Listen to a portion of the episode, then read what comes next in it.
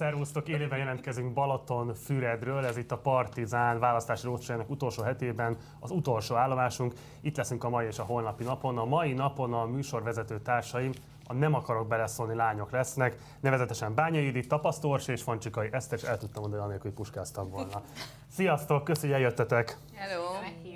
Sajnos azt kell, hogy mondjam a nézőknek, hogy a komáromi városvezetés gyakorlatilag megihlette ö, az itteni városvezetést is, és most már sem áramunk nincs, és egy ilyen kietlen parkolóba száműztek minket, tehát semmit nem láthatok a Balatonból, miközben egyébként gyönyörű, de megígérem, hogy az adás legvégén, majd amikor ér- érkezik egy koncert, ott mindenképpen kimegyünk majd a Balaton partra, és azt onnan fogjuk majd közvetíteni. Úgyhogy valamelyik majd mutatunk belőle, hát egyelőre ezt a csodás, nem tudom én, mit lehet látni, amit pff, néhány fa. Ez Balaton. Ö, Füred. Nem baj, fogjátok látni a Balaton később a nap folyamán. Na, csajok, egy ö, glamour gáláról jöttetek tegnap éjjel ide Balatonfüredre. Köszönjük, Ezt a máshonnan nem is, nem is tőlem, legalábbis az Insta sztoritokból lehet tudni, röviden beszéltünk róla. Mondanátok három mondatot, hogy mit kerestetek ott, és milyen benyomások értek ott benneteket? Orsi. Jó volt. De miért Orsi? Jó volt. Jó Mindenki ott volt, aki ott van az Instagramon és a TikTokon. És Hogy jó. úgyhogy fantasztikus. Ezért Jelöltek minket a, a, az év nője díjra, és ezért jelen voltunk mi is, és aztán nagyon hamar el kellett jönnünk, mert hát... Helyt kell állnunk. Igen. Milyen típus? nem, bocsánat, Mondjad, mondjad. elmondhatjuk szerintem, hogy ez egy nagyon komolyan összerakott gála, amin nagyon sok ember nagyon sokat dolgozott, és nagyon jó beszédek hangoztak el, aminek a háromnegyedét semmilyen szinten nem lehetett hallani, annyira nem ö, figyelt oda senki, vagy hát nagyon sokan, olyan hangerővel beszéltek, hogy ö, mintha egy, ö, nem tudom, reptéren, vagy metróban. Ha csak rossz volt a hangosítás. Nem. Viccelek. Nem, sajnos nem, úgyhogy ez egy elég sokkoló élmény volt. Irigytett az influencer népek, hogy egyszerűen nem bírták földolgozni, hogy kettő percig nem róluk szólna az est. És ezek mások is figyelni. Hát vannak különböző teóriák. Én csak elmondom, hogy ez történt, és Tapasztalatot, a tényeket, az, hogy emögött mi volt, a fölött mi nem ítélkezhetünk. És milyen, ki, ki, ki kapta a kategóriátok díját végül? Sápi Vivien. Róla mit kell tudnunk, mert én semmit nem tudtam. Lehet egyébként, hogy a nézők ebből a szempontból is műveltebbek, mint én, miért ne lennének. Én ebben nem tudok segíteni. Hát Tik- TikTokon tevékenykedik a hölgy. Igen, ő tiktoker, légiutas kísérőként dolgozott, és a Covid elején elvesztette a munkáját, Uh-huh. és nagyon így a kreatív energiáit, meg minden ilyesmit ö, abba szorította, hogy, hogy elkezdett tartalmat gyártani a TikTokra, aztán ez már úgy kinőtte magát, hogy lett végül saját száma, meg nem tudom, szóval, hogy tök Szóval tisztes rendes sikeresnek influencer karriert épített. Igen, igen. Jó. Gratulálunk neki? Persze. Hát Hogy nem? Jó, akkor gratulálunk, Gratulálunk, neki. Gratulálunk neki. Jó, hát uh, ugye volt egy interjútok a DTK-nál, volt egy interjútok a Zsoltán, és voltak más interjúitok is. Ott nagyon sok mindent föltettek, ami engem érdekelt volna, ezeket most nem fogom föltenni. Ami viszont érdekelne, hogy ugye az Instából kezdtetek kinőni, és hogy ugye, ami engem nagyon érdekelne, hogy szerintetek van-e megkülönböztetett aspektus a ti humorotoknak, amit kifejezetten az Insta hozott elő belőletek, vagy pedig alapvetően az hogy ez csak egy újabb platform, ahol, ahol nem tudom én, lehet kabaré jeleneteket, humoreszkeket és így tovább összerakni. Tehát, hogy mennyiben formálta a ti humorotokat kifejezetten azt, hogy az Instára gyártatok tartalmat? Szerintem a humor részében nem formálta. Tehát, hogy ilyen, ilyen humor az, az mindig is létezett, az, hogy görbetükröt tartson egy bizonyos ember. Ö, ugye régen a Régen humoristák csinálták ezt, akik értettek hozzá, most ö, mi is csináljuk, de de a, a, az Instagram inkább csak az előadásmódba te, tett hozzá. Sokkal pörgősebbnek kell lennie a médiában egy, egy ilyen videónak, mint, mint alapjáraton a, a való életben. Elkapni az ember figyelmét, az, az ugye van rá egy perced, vagy két perced, akkor Azért kérdezem ezt, mert hogy itt a rádiókabaré időszakában azért voltak olyan műfajok, amik kifejezetten lehetett tudni, hogy ilyen rádiókabaré jelleggel működnek mm. kizárólag, és például amikor mondjuk áttették egy az egybe képernyőre őket, akkor egyszerűen meghaltak, tehát nem működtek, nem voltak annyira se jók, mint nem tudom, esetleg a rádiókabaréban. Tehát, hogy szerintetek a ti humorotok mennyire specifikusan Insta függő? Tudnátok elképzelni más platformot, ahol mondjuk hasonlóképpen felépítenétek magatokat, vagy jelenteket gyártanátok? Hát mi ugye alapvetően ilyen kis gegeket mutattunk be, és az, e- az, az első időben ezek tényleg csak pár másodperces videók voltak. Én szerintem tudnánk, meg voltak is ilyen megkeresések, hogy akkor standard, meg ilyesmi, de hát azt, az egy nagyon kemény munka lenne felépíteni ezeket, amire most nincsen kapacitásunk, és ezeknél meg pont arra kell figyelni Instán, hogy én például sokszor nagyon kitalálom a sztorit, de mondjuk elvesz a, az élvezeti értékéből, kevésbé fontos az, hogy legyen egy ilyen nagyon szép íve mondjuk a történetnek, mint az, hogy üljön benne két-három poén. Tehát ilyen szempontból szerintem tök más. Nincs idő kidolgozni ezeket a dolgokat. Ugye az Instagram mellett most már jelen vagytok a Youtube-on is, és van most már egy kötetetek is, ami megjelent, tehát lehet mondani, hogy egyre jobban szélesedik a, a nem tudom én, a aréna, amit betöltötök a tartalmaitokkal. E, ilyen szempontból ez, ez, ez megéletés is most már számotokra? Tehát el lehet mondani azt, hogy ti főállású influencerek vagytok?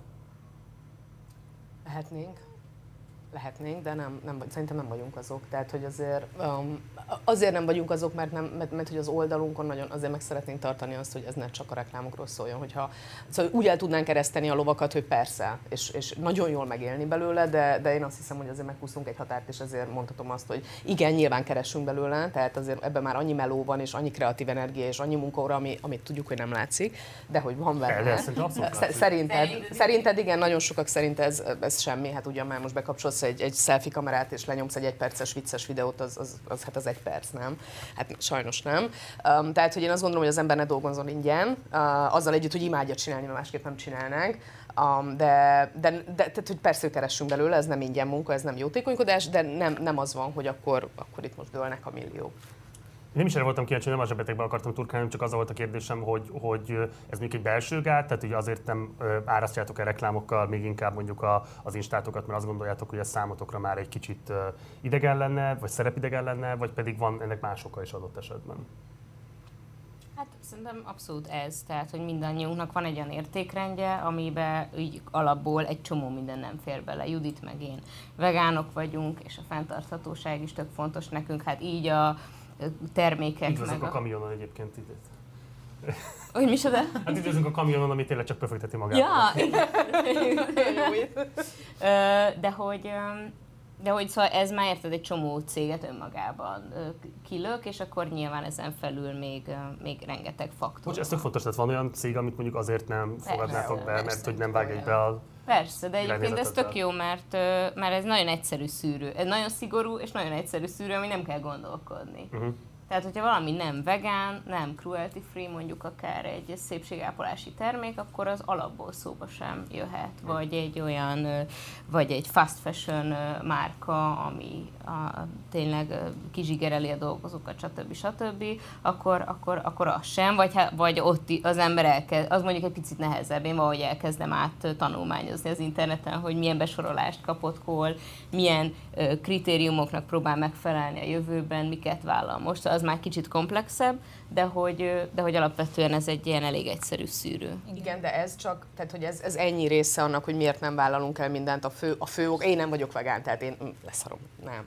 De hogy, nem, hát nem.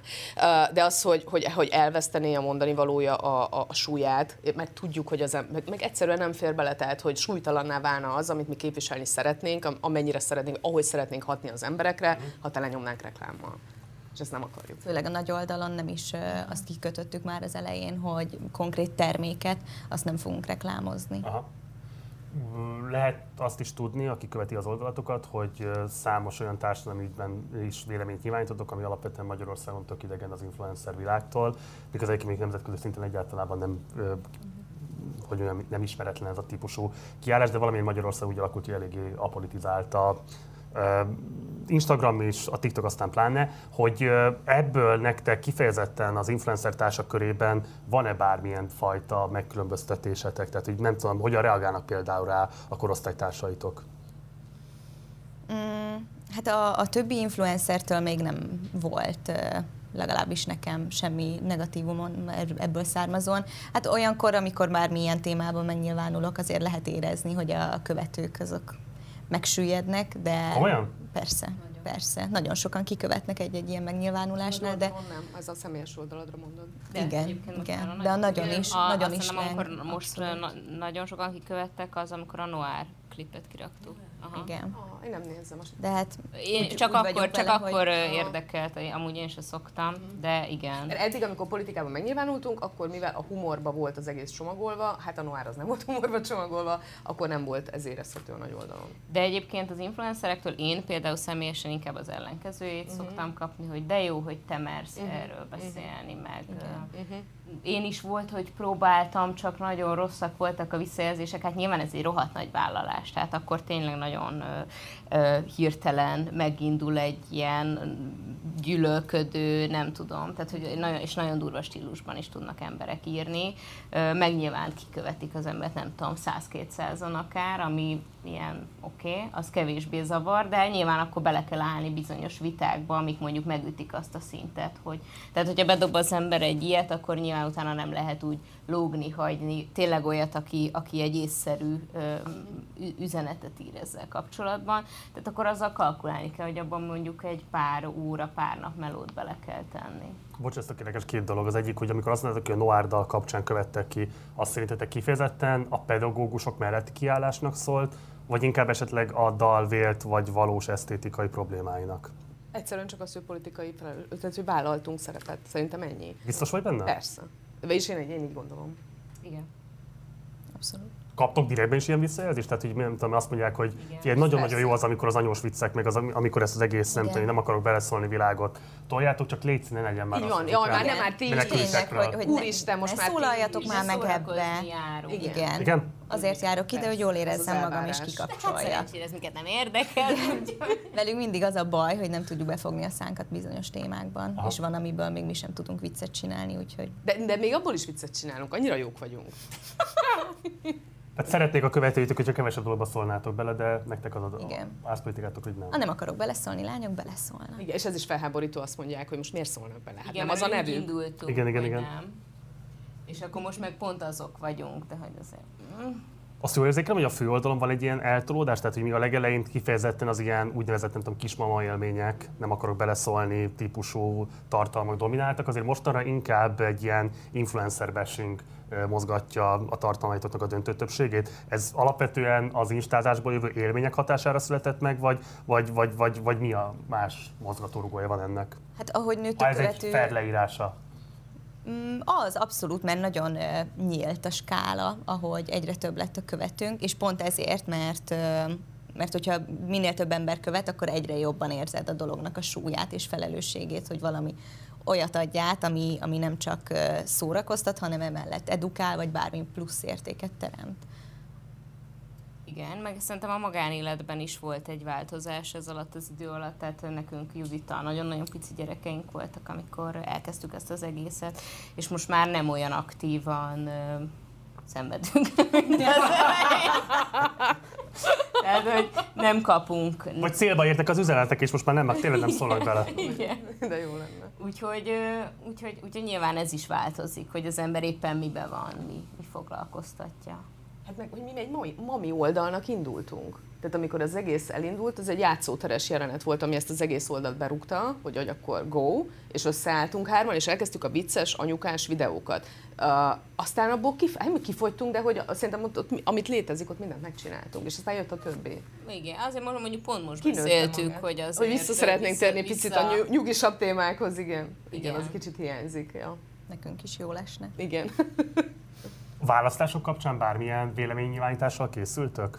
Akár mondjuk fogtok-e valamilyen jelöltet támogatni, akár a részvételre buzdítani, tehát van-e bármilyen típusú részvételetek a A választáson? nagy oldalon, meg szerintem a priváton sem fogunk konkrét jelöltet mondani, hogy most az ember kire szavazzon. Úgy gondolom, hogy, hogy az viszont nagyon fontos, hogy, hogy buzdítsuk arra az embereket, és felhívjuk a figyelmet arra, hogy mennyire fontos elmenni szavazni, uh-huh. és mennyire nagy súlya van ennek a, a következő választásnak. Ö, inkább azt fogjuk súlykolni az emberekbe, hogy edukálják magukat, normális helyekről tájékozódjanak, és akkor azt szerint szerintem mindenki a saját, saját értékrendjéhez mérten tud dönteni, hogy most akkor hova tegye azt az X-et. És ha már itt tartunk, holnapig lehet átjelentkezni, ugye? Igen. 25-ig lehet átjelentkezni, úgyhogy mindenki mindenképpen éljen ez a lehetőséggel, hogyha a lakóhelyétől távol szavaz, hogy ne tudjon, ne maradjon le erről a dologról. Oké, itt vagyunk a Balatonnál, uh, azt ugye hát, elvileg a másik irányba, tehát ahol már a kamera néz, igen. Uh, milyen olyan Balaton élményeitek vannak, amelyek meghatározóak? Fú, nekem a gyerekkori élményeim 70-80 százalék a balatoni és meghatározó, tehát nek, mi vagyunk olyan szerencsések, hogy van balatoni nyaralunk, amit ilyen fél két lakinak használtunk egész, egész kicsi korunkban, úgyhogy nekem minden, ami az ilyen szabadság, tényleg amikor, amikor nem tudom, cseresznyét árulunk az utca végén. A, cseresznyét árultatok komolyan? Igen, meg barackot, meg mindent. És a legviccesebb sztori az volt, amikor már mindent eladtunk, elfogyott minden, úgyhogy Pestről hozta le valakinek a nagymamája, amit megvett a boltban, hogy azt is el tudjuk adni. Mert már mindent eladtunk, ami a Balatonon volt. Na mindegy, ezt, ezt csak utólag raktuk össze, ezt a képet nekem ez? Én erdélyi lány vagyok, nekem nincsenek ilyen gyerekkori lángosos balatonos. Én először, amikor már um, doktorandusz voltam itt fent Budapest, akkor jutottam el az akadémiai üdülőbe uh, Kenessére. Wow, ez egy, hányba volt? Ez 2000, uh, 2000 hát ilyen 7-8 környékén. És hm. akkor évekig a, a férjemmel, aki szintén kutató, um, ebbe az akadémiai üdülőbe jártunk le, ami egy ilyen jó kis szociál sok szobára, sok szobára egy konyha, és akkor ott a kutatók, így akik nem barátok meg semmi, de és imádtam. Annyira jó élmény volt. Nagyon közel a parthoz, tehát ilyen jó kis, jó kis ilyen 80-as évekbeli feelingem volt, de, de nagyon, nagyon nekem az, ez, ezek az első élményeim a Balatonról, és nagyon jók. Hát én a Nagyalföld alján nőttem föl, úgyhogy inkább a szőlőben rohangáltam a homokon, és nem, voltak nyilván ilyen, ilyen táporozgatós élményeink, de, de nekem a gyerekkoromat nem annyira határozta meg a, a Balaton és annak közelsége. A, inkább most kezdtünk el egyre sűrűbben járkálni, és, és most a, a kis családommal, a kisfiammal, férjemmel, meg a barátainkkal szoktunk összeülni úgyhogy ezek az élmények most készülnek. Szuper. És Eszter, akkor egy záró kérdés hozzám, akkor neked van mégiscsak a legtöbb között a Balatonhoz, hogy te hogy látod az utóbbi, nem tudom, egy-másfél évtizednek a történetét a Balatonon belül? Igaz az, ami így, nem tudom én, azért közkészen forog, vagy közszájon forog, hogy a különböző beépítések, a különböző elvételek a, a természettől az jelentősen rombolták úgy a vízminőséget, mint a vízhez való hozzáférést. Tehát neked mi a tapasztalatod ebben? Ja, abszolút ez, és én a a Karatya Aliga, ezen a tájon vagyok a leginkább otthon, és hát az, az hatalmas változáson ment keresztül, és most is mindenhol daruk, meg tehát, hogy ami, ami zöld volt tavaly, az ma már vagy ház van ott, vagy semmi. Úgyhogy elég, elég kemény. Jó, hát ez egy kiváló végszó, úgyhogy nézzük is meg, hogy mivel készültünk a mai napra nektek. Hamarosan érkezik majd Tóth Viktor, a Balatoni Limnológiai Kutatóintézet tudományos főmunkatársa, akivel pont erről a kérdésről fogunk majd beszélgetni, nevezetesen arról, hogy hogyan is áll most a Balaton vízminősége egyáltalán, mi az, amit érdemes tudni arról, hogy milyen veszélyek veszélyeztetik most leginkább a Balatonnak a megmaradását. Utána érkezik hozzánk Rig Lajos, aki ellenzéki képviselőjelölt itt a helyi körzetben, és ő lesz a kihívója Navracsis Tibornak. Egyébként Navracsics Tibor is érkezik majd később, nem majd be az adásba, hanem ide a kamionra, és ma este lesz vele egy exkluzív nagy interjúnk. Utána Virág Andrát fogjuk majd kapcsolni Budapestről, akivel a választás legfontosabb tudnivalóiról fogunk majd beszélgetni. Igen, többek között az átjelentkezések kérdéséről is, amiben valóban nagyon kevés időtök van már hátra, ezért aki még nem tette meg, de egyébként szükséges ahhoz, hogy szavazni tudjon, az mindenképpen tegye majd meg. Utána érkezik hozzánk Bukovski András, az Aligai Fürdőegyesület elnöke, aki a part privatizálása ellen szerveződő civil ellenállásról fog majd beszélni nekünk. Utána pedig Bartal Anna Mária, szociológus a régió súlyos tragédiájáról, a Vörösi katasztrófa társadalmi következményeiről fog majd beszélni.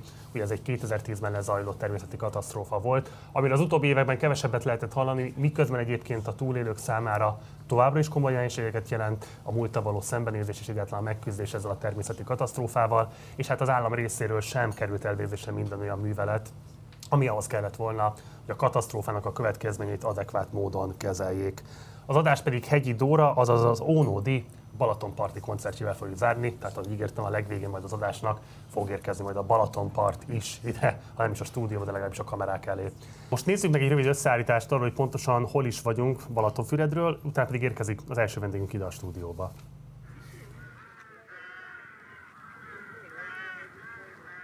Balatonfüred a Balaton északi partján fekvő 13 ezer fős lakosságú város, a Veszprém megyei kettes számú választókerület székhelye. A hármas tagolású város keleti felén az 1954-ben hozzácsatolt Arács, nyugatra az Óváros fekszik, a part mentén pedig a fürdőváros. Balatonfüred az 1800-as években a reformkor idején indult fejlődésnek, és azóta is az ország egyik legkedveltebb üdülő, gyógy és borászati központja.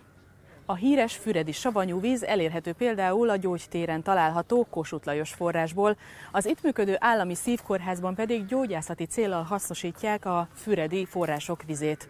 Itt nyerte vissza egészségét például a Nobel-díjas hindu költő Rabindranath Tagore, akiről a parti sétányt nevezték el. A térség szőlőkultúrája is jelentős. 1932 óta a Tagóre sétányon rendezik meg a borheteket minden év augusztusában. 1934 óta pedig Balatonfüred ad otthont Európa leghosszabb távú vitorlás versenyének, a Kékszalagnak. A város legnagyobb foglalkoztatója korábban a Balatonfüredi hajógyár volt. Ma inkább a szállodák és a szívkórháza jelentősebb foglalkoztatók.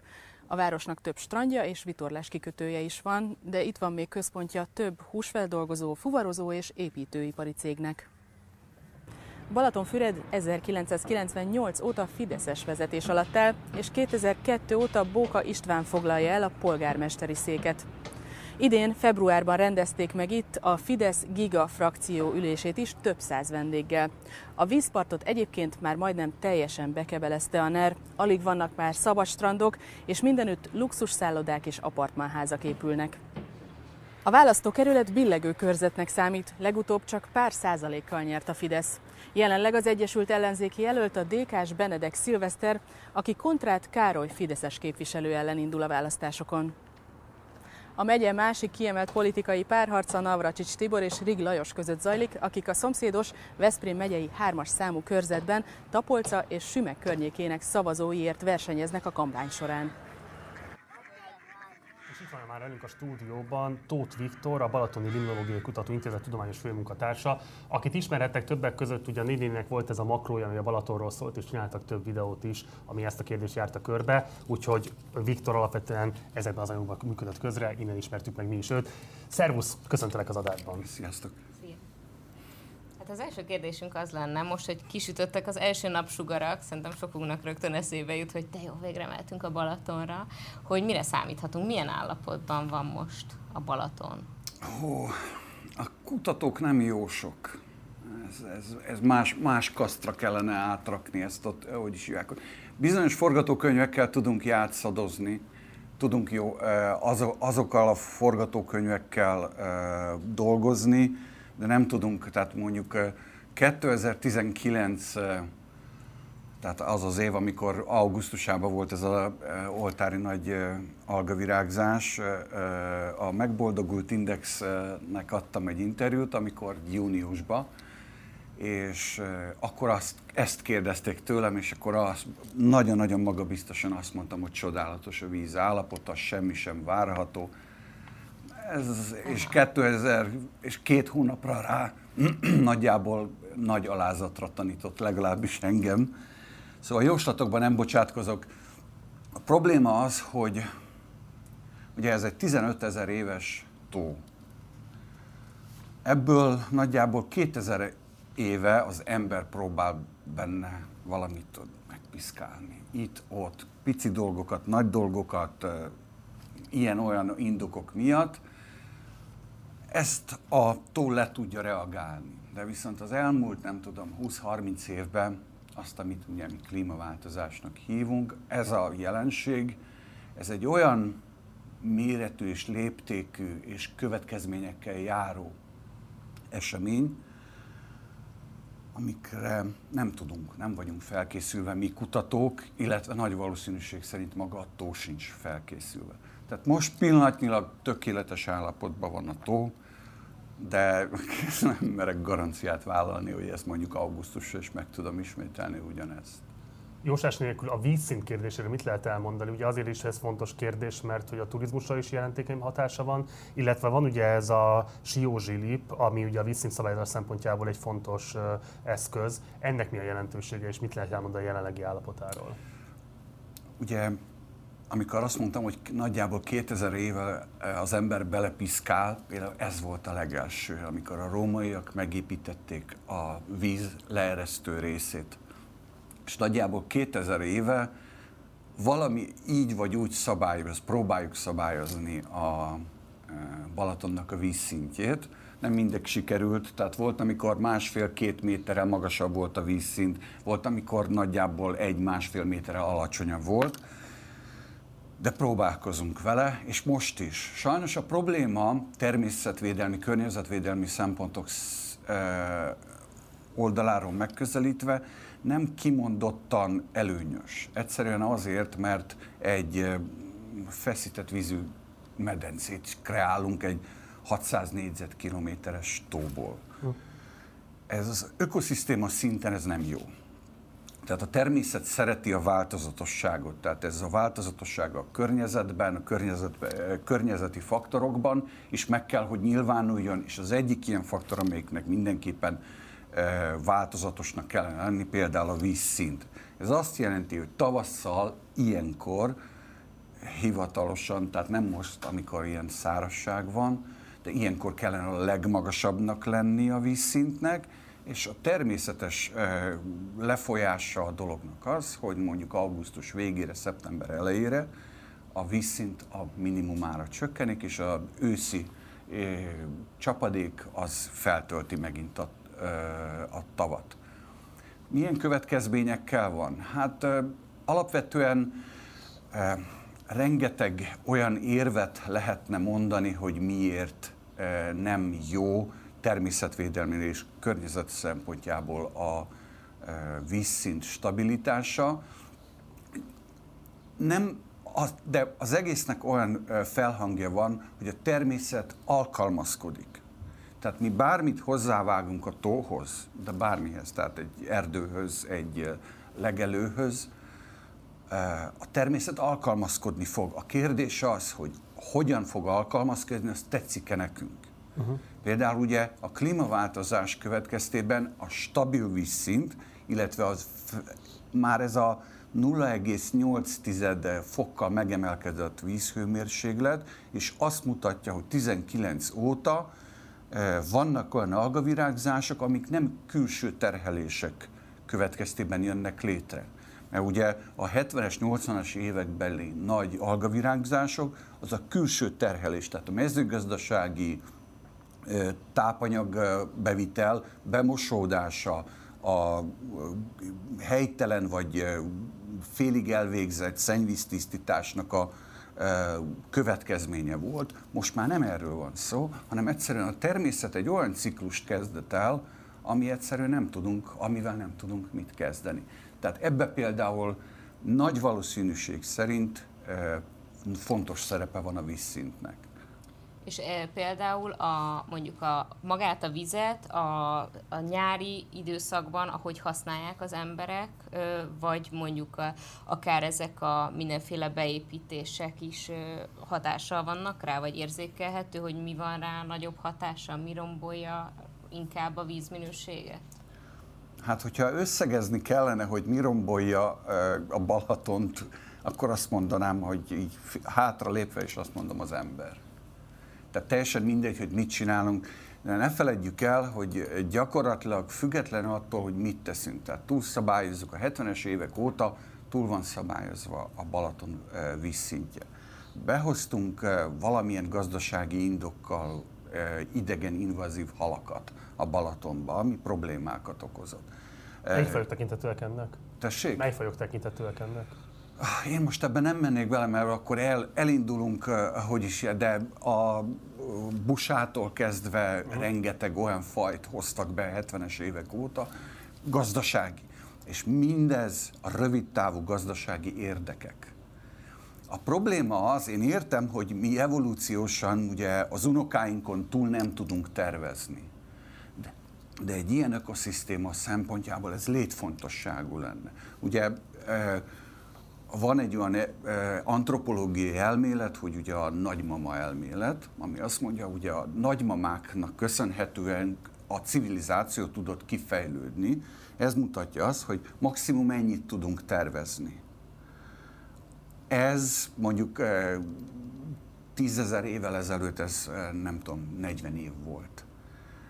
Most ennél egy picit hosszabb tervezésre kellene. Tehát az, hogy körbeépítették a Balatont, ez nem újdonság. Minden kormány, tehát a szocialista időszakokban, utána a rendszerváltás után folyamatosan építkezések történtek.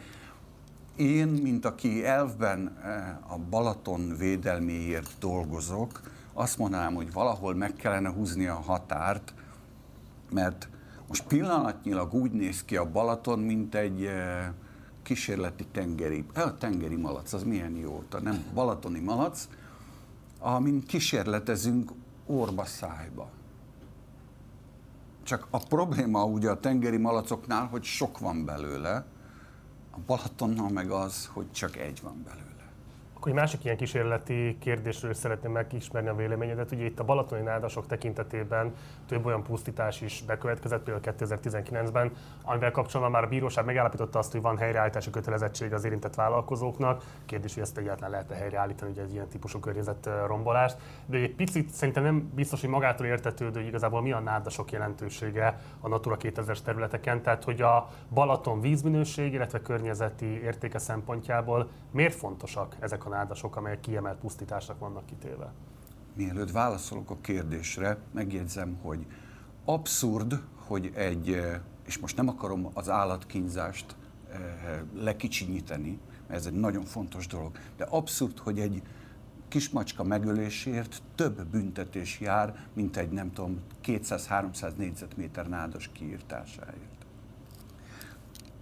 Ez egy ez egyszerű törvényhozás lenne. Egyébként válasz... szinte, bocs, fejtsd ki az érvedet, mert nem biztos, hogy magától értetődő. Tehát, hogy miért gondolod azt, hogy azonos súly, vagy adott esetben hát súlyosabb. Súlyosabb, és erre, ezért akar, ezt akarom mondani, ezt akarom elmagyarázni. Úgy kell elképzelni minden egyes eh, nem, nem okvetlenül a nádasokról beszélnék, mert a hínár is hozzátartozik. Tehát a, a Balatonnak a nyílt vize, és nem csak a Balatonnak, minden tónak a nyílt vize rengeteg biomasszával rendelkezik, főleg algákból, baktériumokból áll össze. Ehhez képest a partmenti zóna két-három nagyságrendel több biomasszával, és két-három nagyságrendel több diverzitással, fai diverzitással jár. Tehát, hogy érthető legyen, ugye a bolygónk bioszférájába a legbiodiverzebb és legtermékenyebb eh, területei a trópusi esőerdők. Viszont Európába pont ezek a partmenti övek a legbiodiverzebbek és leg, eh, tehát produktívabb helyek. Vagyis minden egyes négyzetméter eh, nádasba egy felbecsülhetetlen értékű olyan fajkészlet van, ami ugye a magához, a nádashoz köthető, vagy a hinarashoz köthető, ami egyszerűen egyrészt nem tudjuk fizikailag felmérni, mert nagyjából 240 kilométeren belül mondjuk 110 kilométer nádast kellene felmérnünk, fizikailag meg pénzügyileg ez kivitelezhetetlen, tehát egyszerűen nem tudjuk. És ezekben a fajokban olyan potenciálok vannak, amelyeket nem tudjunk megítélni addig, amíg azok el nem tűnnek. Hm. Tehát a biodiverzitás, hogy egyszerű, tehát bocsánat, hogy megpróbálok itt ilyen trivializálni dolgokat, a biodiverzitás olyan, mint a lábak száma egy asztalnál. Ha egy asztalunk van, aminek száz lába van, és egy lábat ki tud, kivágunk, ha, sajnáljuk. De négy lábú asztalnál, ha egy lábat kivágunk, mi fog történni? Az egész vasárnapi ebédünk a padlóra fog kerülni. Ugyanígy fog felborulni egy kevés fajból össze, összeálló ökoszisztéma. Ezért létfontosságú.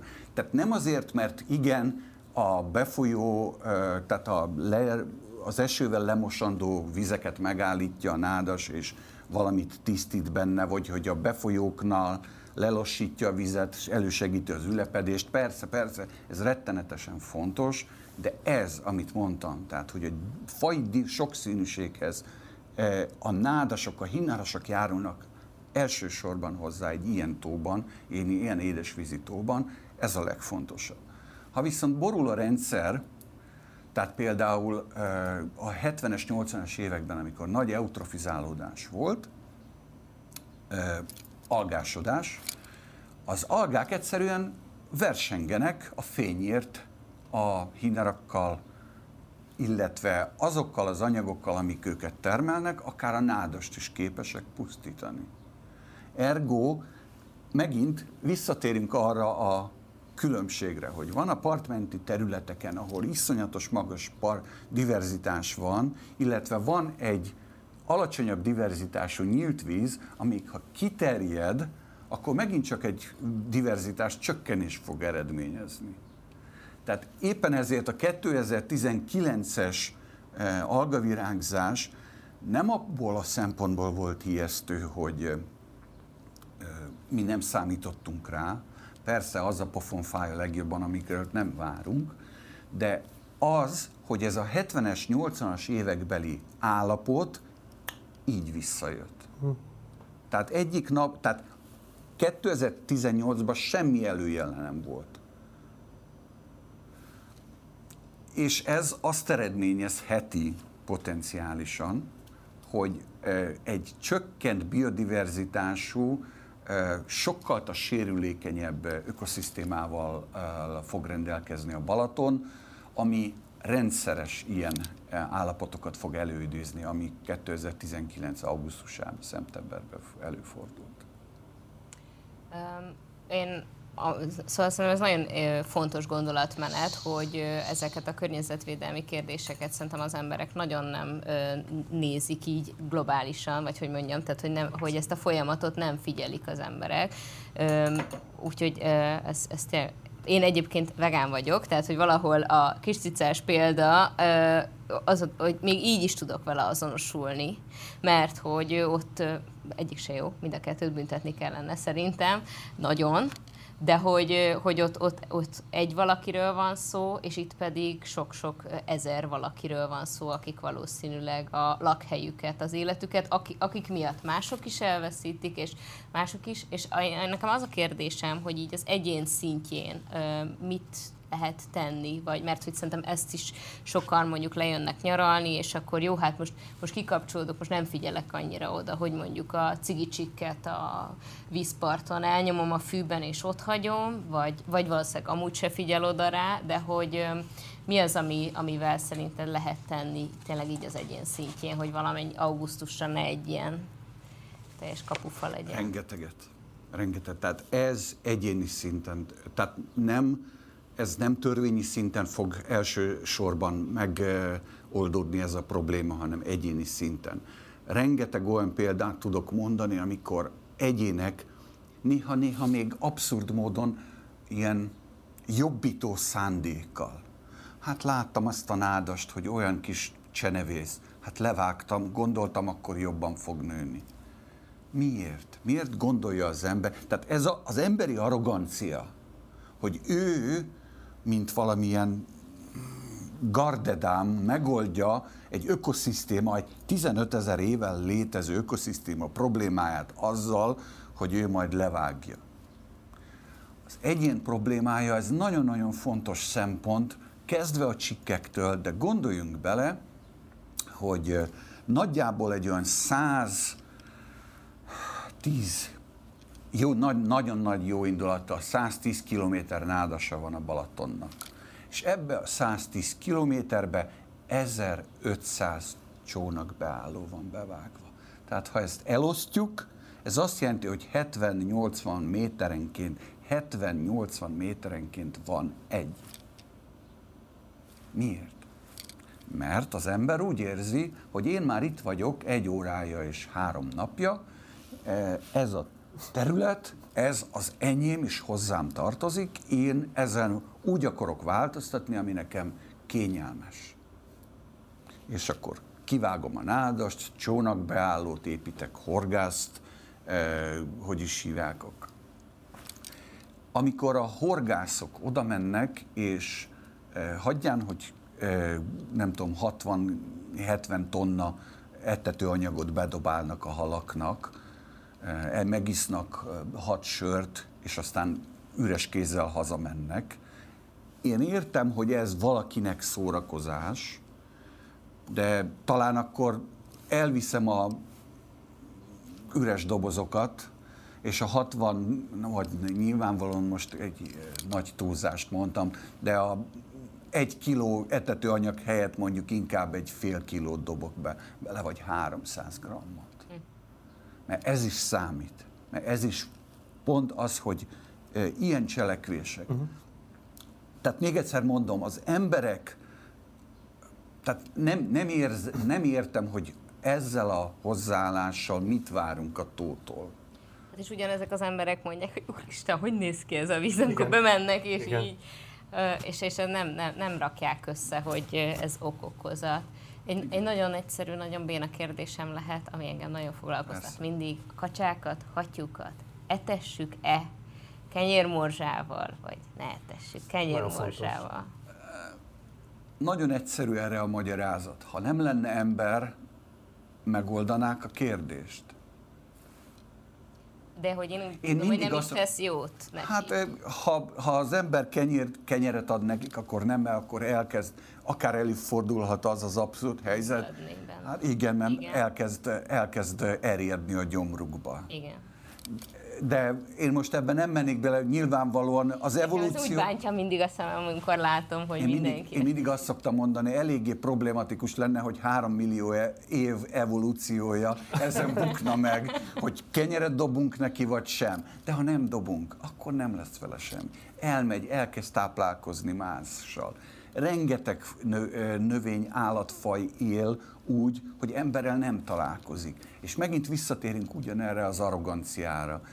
Én értem, hogy valamilyen jó, tehát komfortérzetet ad az embernek, hogy én most dobálok kenyeret. Nem tudom, hogy miért, legyeknek nem ért, nem akarunk oda dobálni, nem tudom, um, almacsutkákat, stb., de a kacsák az éppen, mert hogy az nagy, de valahol meg kell húzni. Tehát erről beszélek, hogy egy, egy lép, lépéssel, tehát lépjünk vissza egyet, és hagyjuk egy picit a Balatont, hogy élje a saját életet. Tehát sajnos ez a rövid távú értekek. Hát akkor, és ez a záró kérdés is, bár nagyjából sejtom válaszolod, de mégis szeretném, hogyha te mondanád ki, és nem kéne feltételezni.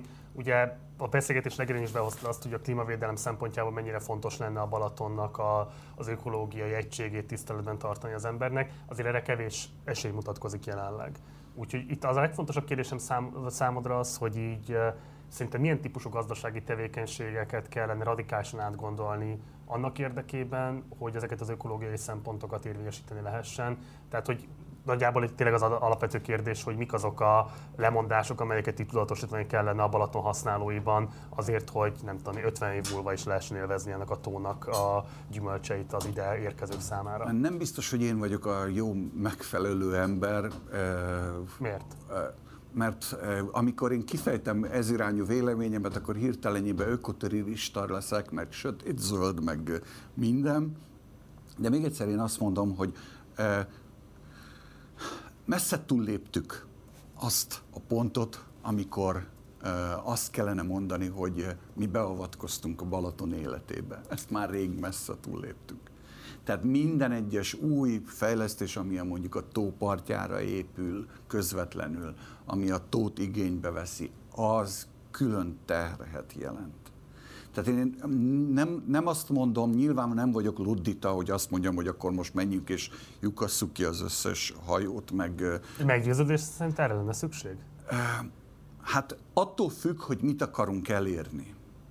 Ha emberközpontúak vagyunk, és az ember rekreációs célral akarjuk ide csábítani a Balatonra, akkor nem. Akkor új fejlesztések kellenek, új építkezések kellenek. Ha a Balaton megmentése, akkor igen. Hm. Még egyszer mondom, úgy viselkedünk, mondjuk az elmúlt 150 évben biztos a Balatonnal, mint egy állatorvosi lóval. Tehát mindent feldugunk neki, mindent belebökünk, mindent megteszünk, hogy még egy véletlenül se érezze magát komfortosan. Tehát nem telt el egy évtized anélkül, hogy ne történt volna valami. Tóth Viktor, nagyon szépen köszönöm, hogy elfogadtad a meghívásunkat. Nagyon élvezetes volt téged hallgatni. Örülök neki. A nézők számára pedig ajánlom továbbra is, hogy olvassátok a 4 tematikus makróját, ami a Balatonról szól. Ez is rendkívül megvilágító erejű, csak úgy, mint a Viktor által elmondottak. Gyere vagy máskor is, szervusz! Sziasztok! Egy picit beszélünk arról, hogy mit jelent számodra ez a vegánság. Ugye neked van egy YouTube csatornád is Vegamama címmel, ott is sokat beszélsz arról, hogy ez a vega szemléletmód, ez nem csak annyit jelent, hogy nem fogyasztasz állati eredetű táplálékot, hanem ez egy sokkal kiterjedtebb szemléletmód. De nem biztos, hogy mindenki nézi a Partizán nézői közül a csatornát, de egyébként innen is biztatnék mindenkit, hogy nyugodtan kövessétek és, kövess, és nézzétek a, az Eszter videóit is. De hogy pontosan mit jelent ez a kiterjesztettebb szemlélet a számodra? Hát én ugye alapvetően a vegánság egy állatjogi mozgalom, ez, a, ez, az, ez az elsődleges, és nekem is ez a fő mozgatórugó, de ez, mint ahogy most is elhangzott, nagyon szorosan összefügg a környezetvédelemmel is többek között, és amit én próbálok kommunikálni, az az, hogy ezt lehet, és, és hogy ezt tökéletlenül lehet és kell csinálni, de kell csinálni valahogyan, és amiben talán, amiért ez megfog sokakat az Instámon is, meg a, meg a YouTube-omon is, az ez, hogy én megmutatom azt is, hogyha valamit nem jól csinálok, elmegyek a piacra, és ott megmutatom, hogy milyen ügyesen vásárolok csomagolásmentesen, aztán szépen elmegyek a szupermarketbe, és én is ugyanúgy megveszem, amit nem Igen. kaptam meg a piacon, és próbálom, mert azt látom, hogy ö, nagyon sokan ugye csak a, a, azt mutatják meg, ami, ami jó ezzel kapcsolatban, és ez inkább azt, azt eredményezi, hogy az emberek úgy érzik, hogy jó, hát ezt én úgyse tudnám így. Egyrészt nagy valószínűség, nagy valószínűség szerint ő sem így csinálja valójában, csak azt, azt gondolja, hogy az rossz hatással lenne, ha megmutatná a rosszat. Nem is feltétlenül azért, hogy ró- róla jót gondoljanak, hanem azért, mert tényleg úgy érzi erősnek a, az üzenetet. De én meg azt látom, hogy az ilyen ilyen szempontból emberközpontúbb hozzáállás az valahogy egy kicsit jobban segít átvinni az üzenetet. És ez tényleg mindenre kihat. Tehát igazából nem nagyon tudok olyan területet mondani, amit ne tudnék mondjuk három gondolattal visszavezetni ide. Szerintem nagyon sokat tudunk azonosulni azzal, hogy az állatkísérletek számát visszaszorítsák, hogy csomagolások tekintetében ilyen őrültségeket, hogy tényleg az egyesével celofánozott almákat ne vegyük meg, és így tovább. De mivel érvelni, és akkor egy rövid évet szeretnék kérni, az olyan notórius húsfogyasztók felé, akiknek például a mai napig összefut a szájukban a nyál, hogyha például a Péter bátyád mustáros flekkenére gondolnak, amit Balaton akaratján Aki már el. szintén vegán. Aki már évek szintén óta. vegán évek óta, de én emlékszem még arra az időre, amikor ez nem volt így. Szóval, hogy mivel érvelnél, miért lenne érdemes újra gondolni ezeket a húsfogyasztási szokásokat? Igen. Ö, bocsánat, hogy nem a kérdésedre válaszoltam, a felénél kezdtem el oda figyelni. Ö, szóval, hogy alapvetően, de, de vég, végül is mégis ugyanaz a válaszom, hogy én mindig azt, erre is nem azt szoktam mondani, hogy go vegan, meg izé, hanem azt, hogy akkor aki ilyen nagyon nagy húsfogyasztó, az próbálja meg azt, hogy csak egy étkezésre. Nem, sokan az sem tudatos. Ebben is a tudatosság, ami ilyen nagyon népszerű kifejezés, és kicsit el is csépelt ezért, de valóban ez van. Sokan mondjuk azt hiszik, hogy, a, hogy mondjuk jó, hát reggel csak egy szendvicset ettem, és mondjuk a párizsi, az már nem jut eszébe, hogy és akkor csak azt, vagy a helyet találni valami mást, és hogy mindenkinek, én sem, én sem egyik pillanatra a másikra, és nek, én is még nagyon sok mindenben haladok, és ha csak, ha csak tényleg mondjuk heti egy olyan, étke, egy olyan napja lenne mindenkinek, Az ami van. mondjuk vega, Azt, azt, azt tudom. igen, és akkor mondjuk két hónap múlva lehet két, még egy nap, vagy ilyesmi. Meglátjuk. Nem ígérek semmit, de igyekszem. Eszter, kösz szépen, találkozom még majd veled később a műsorban. Nem maradok? Ha maradhatsz felőlem, bármikor maradhatsz, akkor... És közben köszöntjük a stúdióban Rig Lajost, aki itt a Veszprémi 3-as körzetben az Egységben Magyarországért ellenzéki képviselőjelöltje. Szervusz, köszöntelek az adásban, köszönjük, hogy elfogadtad a meghívásunkat. köszönöm szépen a meghívást. Mi tegnap óta vagyunk csak Balatonfüreden, úgyhogy nem volt nagyon sok időm járkálni a városban, de alapvetően nagyon kevés plakátot lehet látni, és egy, egy ilyen országos tapasztalat is van, hogy igazából nyilván részben a háború miatt is, de hogy olyan nagyon komoly kampánytevékenységeket nem igazán lehet látni a, a különböző, nem tudom én, szabad területeken. Szóval mit lehet elmondani, hogyha nem is Balatonfüredet nézzük, de a te körzetedet, Veszprém 3-ast, hogy ott milyen típusú kampánytevékenységek zajlanak, mennyire ö, élénk, mennyire dinamikus a kampány most? Azt azért most már lehet tudni, főleg 2018-as évtől, hogy ezek a megszokott kampánytevékenységek, mint például a lakossági fórumoknak az ideje lejárt. Hiszen az állampolgárok az interneten keresztül mindenféle politikai tartalmat elérnek. Elérik azokat a politikai tartalmakat, amik pont ellenkezőleg, ellenkező tartalmakat mutatnak, mint a közmédia, vagy akár az írott sajtó, és így tájékozódni tudnak ha egy képviselő, országgyűlési képviselő a saját körzetébe szeretne beszélgetni emberekkel, azt kampánytevékenységen kívül is meg tudja tenni. Én 2015 óta járom a falvakat, 60 település tartozik a hármas számú választókerülethez, szinte minden nap elérnek az emberek, tudják azokat a programpontokat, amelyeket 2015-ben is szerettem volna megvalósítani, vagy már megvalósítottam, azokat a programpontokat is ismerik, amelyeket 2018-ban szerettem volna elérni. A 22-es programpontjaim azok majdnem szinte ugyanazok, hiszen a, a Fideszes jelölt ezeket nem valósította meg. És így szerintem a maga az egész kampánytevékenység utcafórumokra ö, szűkül le.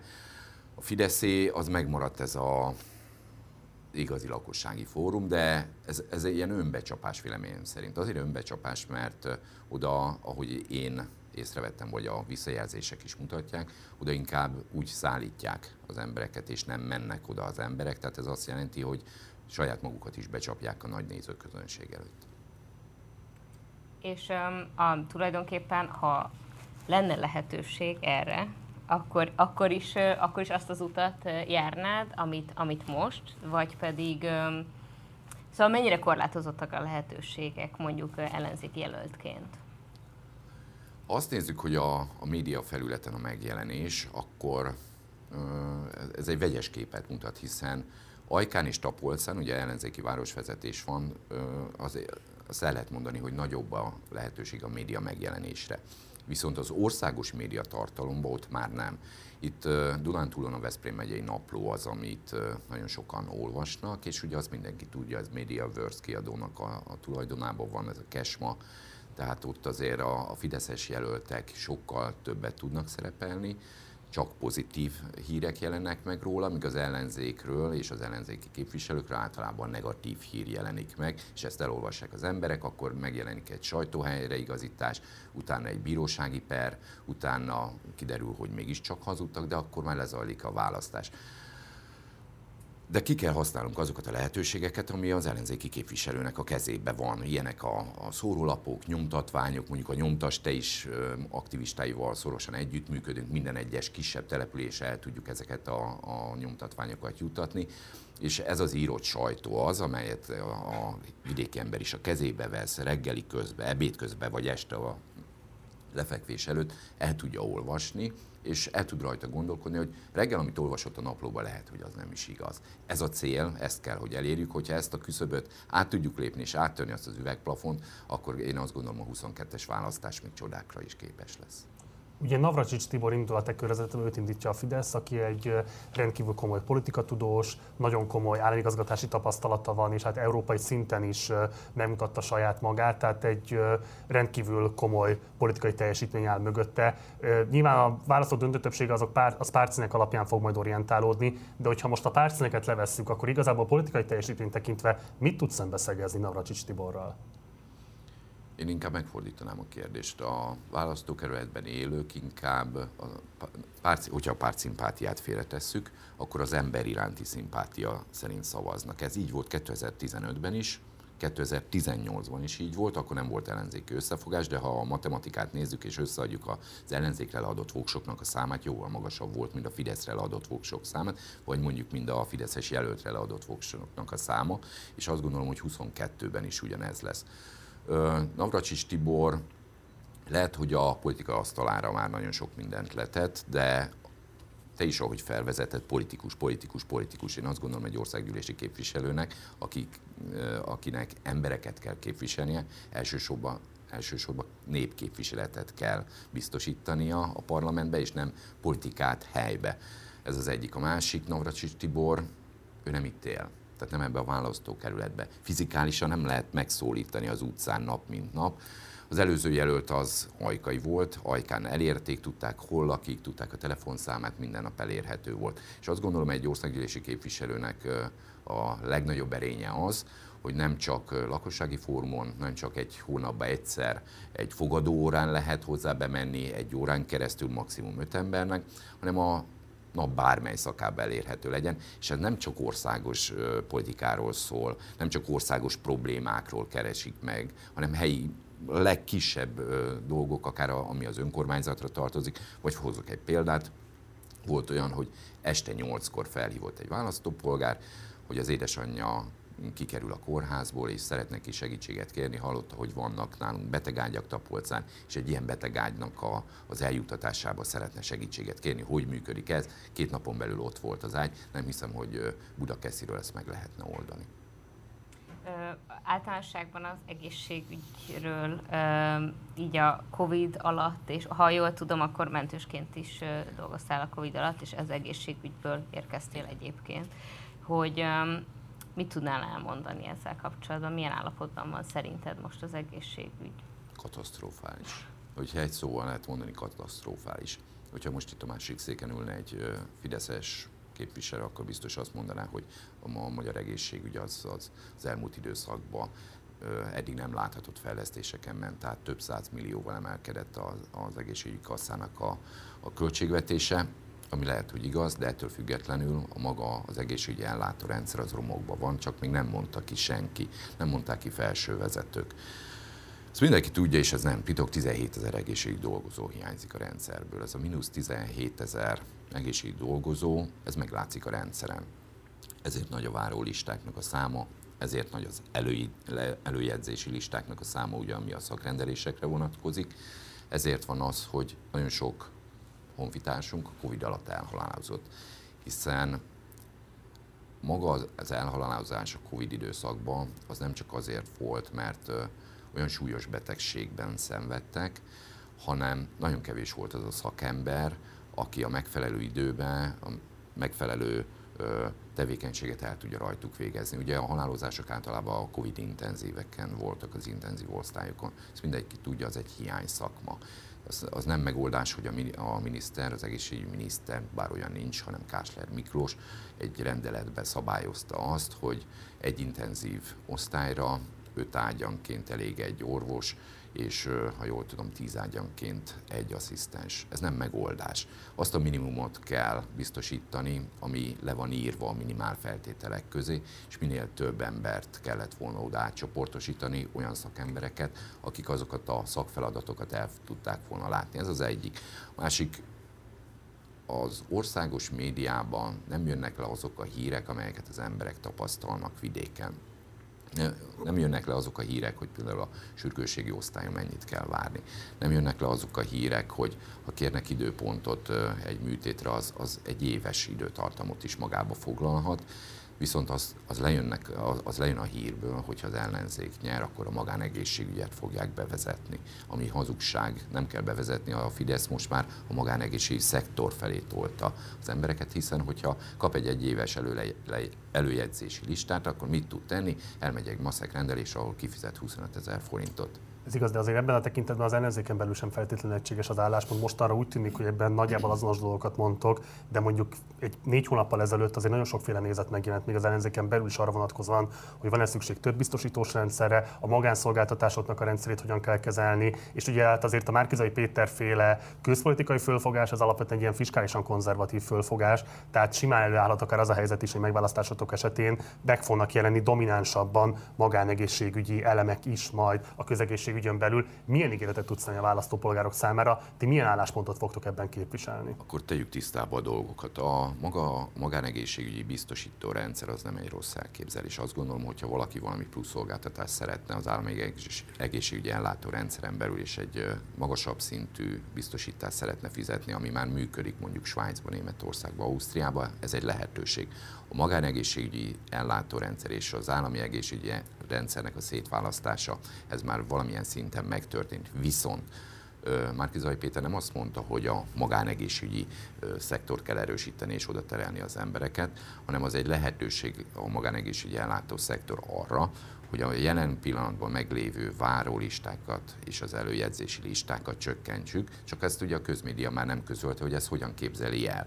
Ez az elképzelés nem ördögtől való, ez úgy működne, hogy a magánegészségügyi szolgáltatókat be kell vonni a rendszerbe, hogyha az állami egészségügyi szektorban mondjuk egy személyzeti vizsgálatra csak fél éven belül kerülne sor, viszont a magánegészségügyi szektorba ezt meg tudják csinálni két-három héten belül, akkor menjen el oda a beteg, az ő általa befizetett társadalombiztosítás járulék összegét pedig a magánszolgáltatónál csapódik le, tehát ezzel mindenki jól jár. Jól jár a magánegészségügyi ellátórendszer, hiszen bevételhez jut, jól jár a paciens hiszen nem fél év múlva, hanem két-három héten belül megvizsgálják, és nem kerül neki semmibe. Azt Ez... tudod garantálni, hogy az alacsony jövedelműek ezáltal nem fognak jelentős hátrányt szenvedni, és nem fognak kiszorulni azokból a szolgáltatásokból, amelyek az egészségüknek a megőrzése szempontjából alapvető fontosságú? Ugye az alacsony jövedelműek től is vannak társadalombiztosítási járulékot, és azt gondolom, hogy ennek a, a fedezete ez biztosítva van. Ha előfordul olyan eset, és most nem egy személyzeti vizsgálatról beszélünk, hanem mondjuk egy TEP műtétről, egy csipőprotézis műtétről, amelynek a bekerülési költsége kb. 1,4 millió forint, de hát ezt meg kell csinálni, mivel terheli a, a jó állapotban lévő csípőjét, az is uh, ugye elromolhat, megbetegedhet, ezért azt gondolom, hogy azt a hiányzó összeget, amit az ő társadalombiztosítási befizetett járulékai nem ö, ö, támogatják, vagy nem megfelelő összegű, akkor az állami hozzájárulás kell.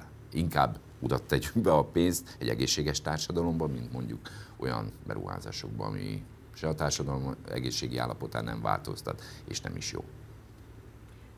Ez egyébként prioritás, vagy mik a, hogyha esetleg a választókerületedben megválasztanak, mi az a három dolog, ami, ami lét, létfontosságú és első körben elkezdenétek vele foglalkozni?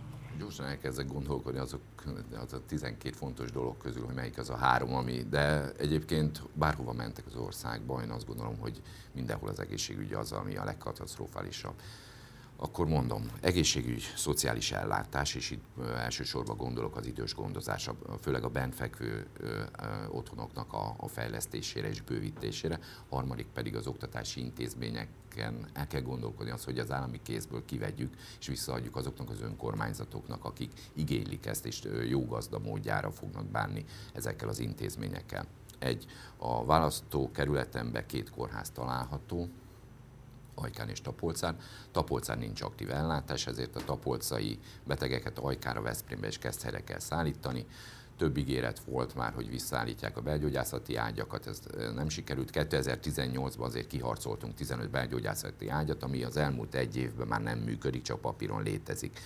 Oda szeretnénk egy ötágyas sürgősségi fogadóhelyet, komputertomográffal, és így le tudnánk venni a terhet az Ajka és a Veszprémi kórházról. Ez már egy probléma megoldása lenne. Szociális téren ugye példaértékű Tapolca város önkormányzatának a hozzáállása az elmúlt hat évben körülbelül 75 olyan ö, gyógyászati ágyat hoztunk be Svájcból, Németországból, amelyet ki tudtunk adni családoknak, és ezen kényelmesebben tudták kezelni az otthon fekvő hozzátartozóikat. Ezt szeretnénk kiterjeszteni olyan szinten, hogy önkormányzati kézbe vannak, vagy szeretnének önkormányzati kézbe kapni a Nemzeti Vagyonkezelőtől olyan ingatlanokat, amelybe akár az önkormányzatok, akár mondjuk egy magánvállalkozás tudna működtetni egy ilyen 60 ágyas idős otthont.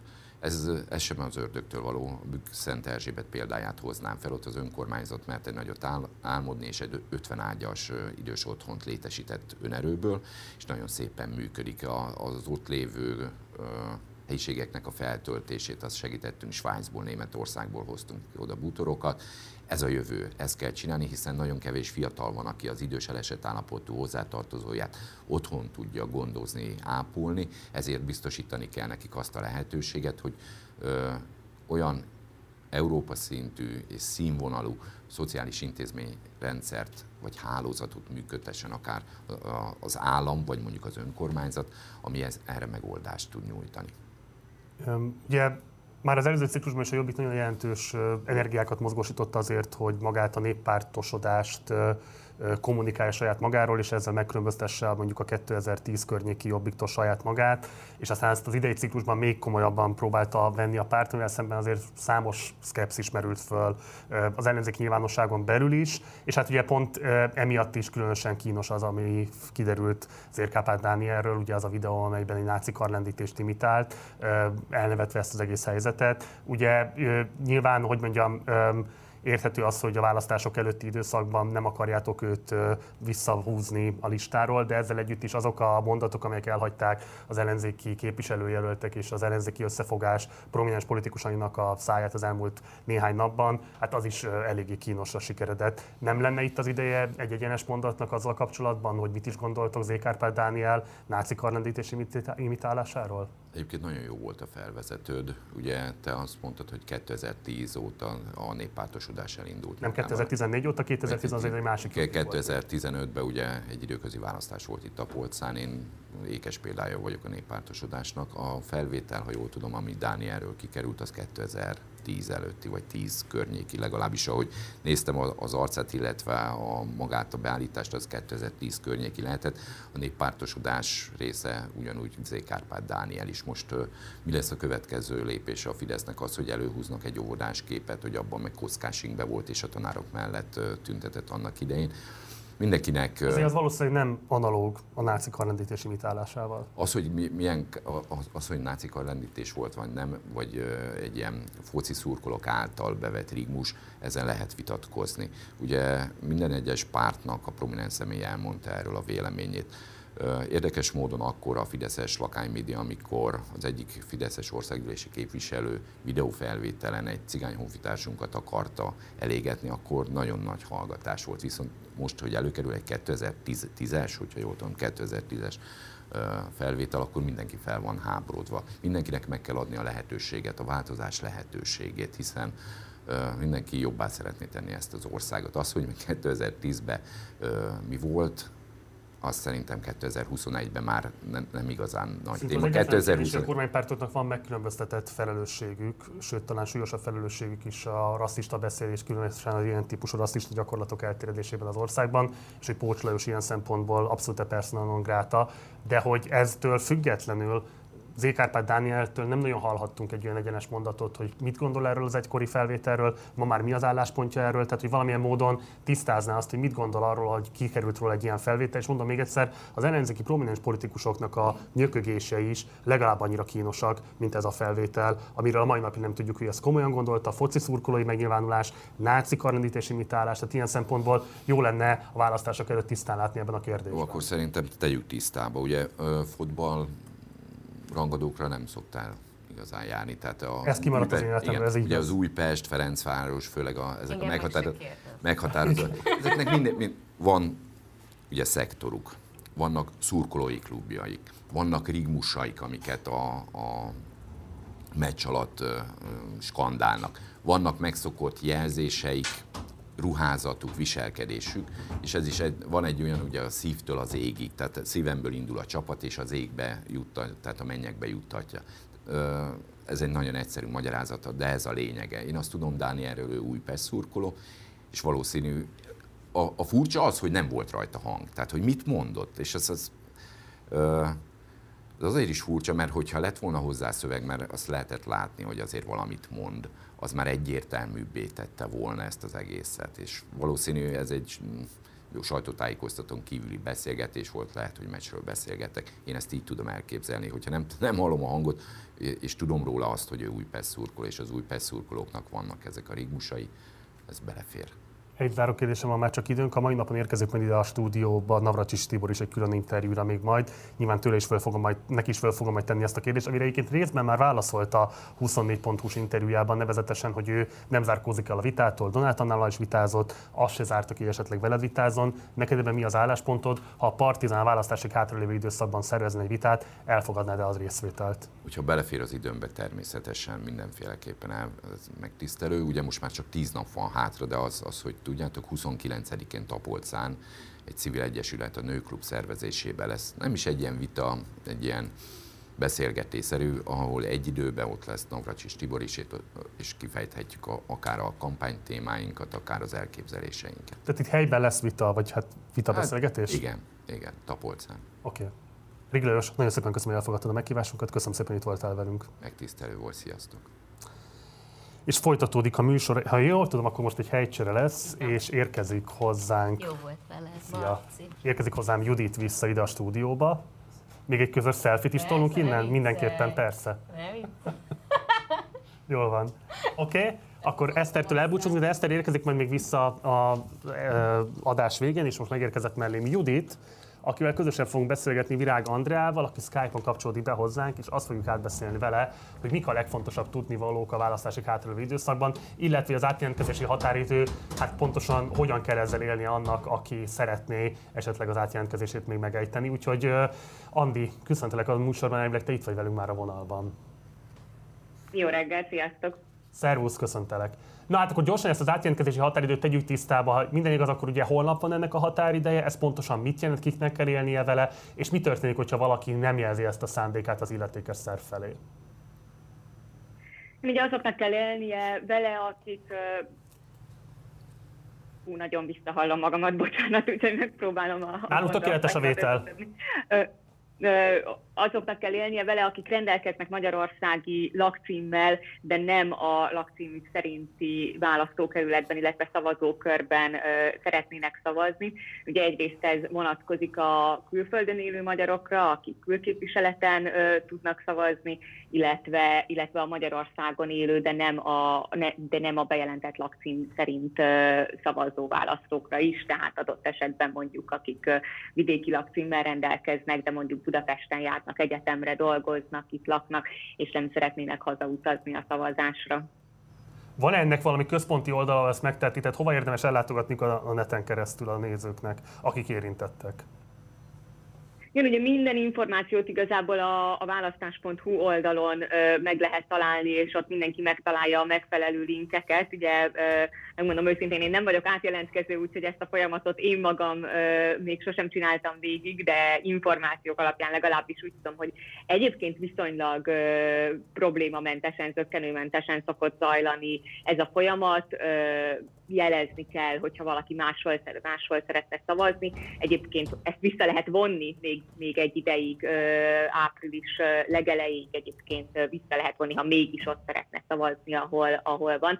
Az pontos tudni, hogyha valaki például magyarországi lakcímmel rendelkezik, de nem a bejelentett lakhelyén szeretne szavazni, attól még egyébként a bejelentett lakhelyén induló egyéni jelöltekre szavaz, tehát az nem azt jelenti, hogy az átjelentkezés szerinti egyéni választókerület egyéni jelölteire, ugye nyilván a listán ez nem egy izgalmas kérdés, hiszen ott ugyanarra szavazunk bármely szegletében is lakunk az országban, az egyéni jelöltek esetén kérdés ez, de ez minden esetben a bejelentett lakcím szerint történik, ugyanez igaz nyilván a külföldön élő állampolgárokra is.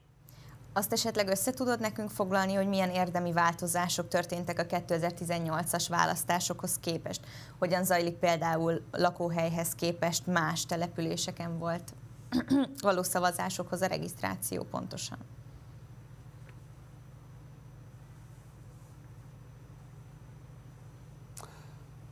Ha jól érzékelem, valami kis probléma van a kapcsolattal, de felteszem, hogy a kollégám dolgoznak rajta, és hamarosan vissza fogjuk kapni az Andreát. Amint ez megtörténik, azonnal visszakapcsoljuk. Én, itt vagy velünk, Andi? Én most már itt vagyok. Akkor igen, igen, most akkor, már hallak. Akkor válaszolsz is a kérdésére a Juditnak. A kérdést nem hallottam, úgyhogy ezt légy ismételjétek meg. Rendben. Milyen érdemi változások történtek a 2018-as választásokhoz képest? Hogyan zajlik például Igazából, a lakóhelyhez képest más településen való szavazás? Igazából olyan nagyon fontos érdemi változások a választási eljárásban nem történtek, tehát itt inkább régebbi változásokra kell gondolni. Igazából a, a kampány szerintem más, ami ezt az egészet körülveszi. Ugye azt lehetett látni korábban is, hogy a jobb oldalnak kiemelt jelentőségű a, a külhoni magyarok szavazása, ugye az, hogy más típusú szavazásról beszélünk, hiszen ott levélszavazatokról van szó, és ott a, akik levélben ö, szavaznak, ők, ugye ez egy, ez egy, ez egy komoly vita egyébként a, a választójogi rendszerrel kapcsolatban. Ugye sok értelemben sokkal egyszerűbb a külhoni magyaroknak szavazni, hiszen ők levélben szavaznak, és megkapják egy, egy csomagot kapnak a, a lakcímükre, és azt visszaküldve szavazhatnak. Ez nyilván sokkal kényelmesebb és egyszerűbb, mint a, mint a sok mondjuk Nyugat-Európában élő magyarnak szavazni, akiknek el kell menniük konkrétan egy konzulátusra, külképviseletre, hogy, hogy le tudják adni a szavazatukat, ami idő és energiaigényes, és hát attól függ nyilván, hogy az ember éppen hogy hogy meg kell utazni a legközelebbi külképviseletig. Viszont van még egy nagyon fontos, fontos különbség az ő szavazataik között, mégpedig az, hogy akik levélben szavaznak, tekintve nekik nincsen bejelentett magyarországi lakcímük, ezért ők csak listára szavazhatnak, tehát egyéni választókerületre ők, vagy választókerületi jelöltre nem adhatják le a szavazatukat, így azért a, a, a szavazójog egyenlősége valamelyest sérül, hiszen nem ugyanannyi annyit ér az ő szavazatuk, mint amennyit egy olyan szavazat, aki ugye mindkét X-et be tudja húzni, miközben ugye a, a, a Nyugat-Európában, például Nyugat-Európában élő magyarok tudnak mind a két X-el élni, de sokkal nehezebb körülmények között. És én inkább azt gondolom, hogy a, hogy a megértése változik ennek, egyre jobban látják az átlag választópolgárok is, hogy milyen visszásságai vannak ennek a rendszernek, és a politikusok is, az ellenzéki politikusok is egyre nagyobb hangsúlyt fektetnek arra egyébként, hogy, hogy elmagyarázzák a választópolgároknak ezt a rendszert, elmagyarázzák a külföldön élő választópolgároknak, hogy hogyan tudnak szavazni, és mit kell, és megkönnyítsék nekik valahogy, hogy, hogy, hogy tudjanak élni a szavazati jogukkal. Andi, az egyéni jelöltek kérdése mennyire tekinthető lezártnak? Tehát várhatóak-e még változások? Van-e folyamatban olyan ö, felülvizsgálat, ami befolyásolhatja azt, hogy pontosan milyen jelöltekkel találkozunk majd a szavazólapon április 3-án?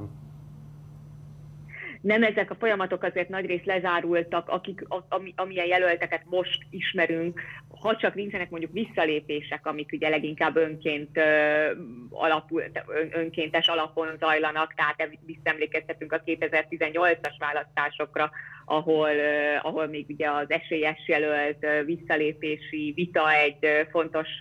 Számít az visszalépésekre még?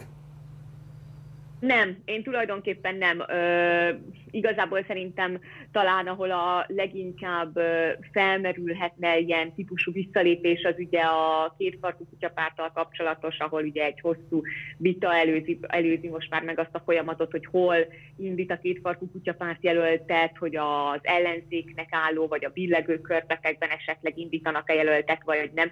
De én azt gondolom, hogy ezek, ha voltak ilyen típusú tárgyalások, azok lezajlottak, az aláírásgyűjtés megtörtént, ugye nyilván a listállításhoz azért mégiscsak jó pár egyéni jelöltet el kellett tudni indítani az ország különböző szegleteiben, tehát nehéz ezt matematikailag is kisakkozni, hogy akkor hol indít egy adott pártjelöltet, hol nem. Én, én nem látom azt, hogy, hogy most már jelöltek önszántunkból visszalépnének. Az már egy érdekesebb kérdés, hogy egyébként a szavazók meg fogják-e osztani a szavazatukat, a listás szavazatukat, illetve az egyéni választókerületi szavazatukat. Ugye erről is azért viszonylag so, so, sok szó esik az elmúlt napokban, hetekben, hogy lehetnek például olyan kétfarkú kutyapárt szavazók, akik listán szívük szerint leadják a kétfarkú kutyapártra a szavazatukat, de esetleg úgy mérik fel, hogy az egyéni választókerületi jelöltek közül viszont jobban hasznosul a szavazatuk, hogyha, hogyha azt, a, azt az egységben Magyarországért jelöltére adják le. Én inkább, és 2018-ban is azt láttuk, hogy inkább a választói okoskodás és a választói logika határozta meg az átszavazásokat, és azt, hogy hol, hogyan alakultak a listás, illetve az egyéni szavazatok megosztása, nem azt, hogy a pártok egyébként mit üzentek, mit mondtak, vagy milyen visszalépéseket jelentettek be az utolsó időszakban. Hogyan kell elképzeljék a szavazók, hogy miként zajlik majd az április harmadikai napunk, így a népszavazást és az országgyűlési választást illetően is, miként kapják meg a szavazók ezeket a szavazólapokat? Igen, ugye ilyen szempontból egy nagyon izgalmas választás lesz, hiszen ö, sosem volt még eddig Magyarországon egy napon országgyűlési választás és, ö, és népszavazás is. Ö, tehát ahogy, ahogy ezt el kell képzelni, ugye mindenki remélhetőleg tudni fogja április harmadikán, hogy melyik szavazókörbe kell ö, ellátogatnia ahhoz, hogy le tudja adni a szavazatát. Ilyenkor tulajdonképpen ugye a urnanyitásra, urnazárásig ez bármikor megteheti a, a választó, elmegy a szavazóhelységbe, és ott a, a, a személy, illetve a lakcímkártya felmutatásával ö, át tudja venni a, a, a szavazólapot, nem csak az országgyűlési szavazólapot, hanem a népszavazás szavazólapját is. Ugye ez is szintén ugye egy izgalmas politikai helyzet, ahol előfordulhat az, hogy valaki az egyik szavazólapot felveszi, a másik szavazólapot nem feltétlenül ö, veszi fel, vagy az egyik ö, mondjuk az országgyűlési választásokon érvényes ö, szavazatot ad le, míg a népszavazáson szándékosan érvénytelen szavazatot ö, ad le, mind az öt kérdésben akár. Tehát ö, ilyen szempontból ö, sok gondolkodnia valója van a, van a választóknak a szokásosnál jóval több, ezeket a, a, ezeket a szavazatokat dobhatja be az urnába, és az urnazárás után kezdik el számolni ezeket a szavazatokat. Talán még azt is fontos elmondani ugye az átjelentkezésekkel kapcsolatban, hogy, hogy akik ö, nem a lakóhelyükön adnak le egyébként szavazatokat egy másik egyéni választókerületben, be ezeket a szavazatokat aztán elküldik abba a választókerületbe, ahova ő szavazott, és ott számolják meg ezeket. Minden egyéni választókerületben ki van jelölve egy szavazókör, ahol a, be, ahol a, ahol a máshonnan beérkezett szavazatokat, máshol leadott szavazatokat számolják meg. És akkor zárásként beszéljünk arról a legfrissebb kutatásról, amit nemrégen publikáltatok, ami talán a legszorosabb különbséget mérte, igazából hiba határon belül a Fidesz és az ellenzék között. Ugye a Fidesznek mértetek 41%-ot, az ellenzéknek 39%-ot, tehát 2% pont a különbség a két formáció között. Egy kicsit kérlek, hogy mesélj a kutatási módszert arról, mi az, amit érdemes tudni a nézőinknek, illetve arról is mesélj kérlek, hogy szerinted várható-e akár tőletek, akár más kutatóintézettől a választásig hátralévő kevesebb, mint másfél hétben, akár egy újabb kutatás. Szerintem biztos lesznek még kutatások a, a következő másfél hétben, legalábbis én, én, én biztosan erre számítanék. A, a mi kutatásunkról azt érdemes tudni, hogy az adatfelvétel március 16 és 18-a között volt, tehát a március 15-i rendezvények után, de nem az elmúlt két-három napban.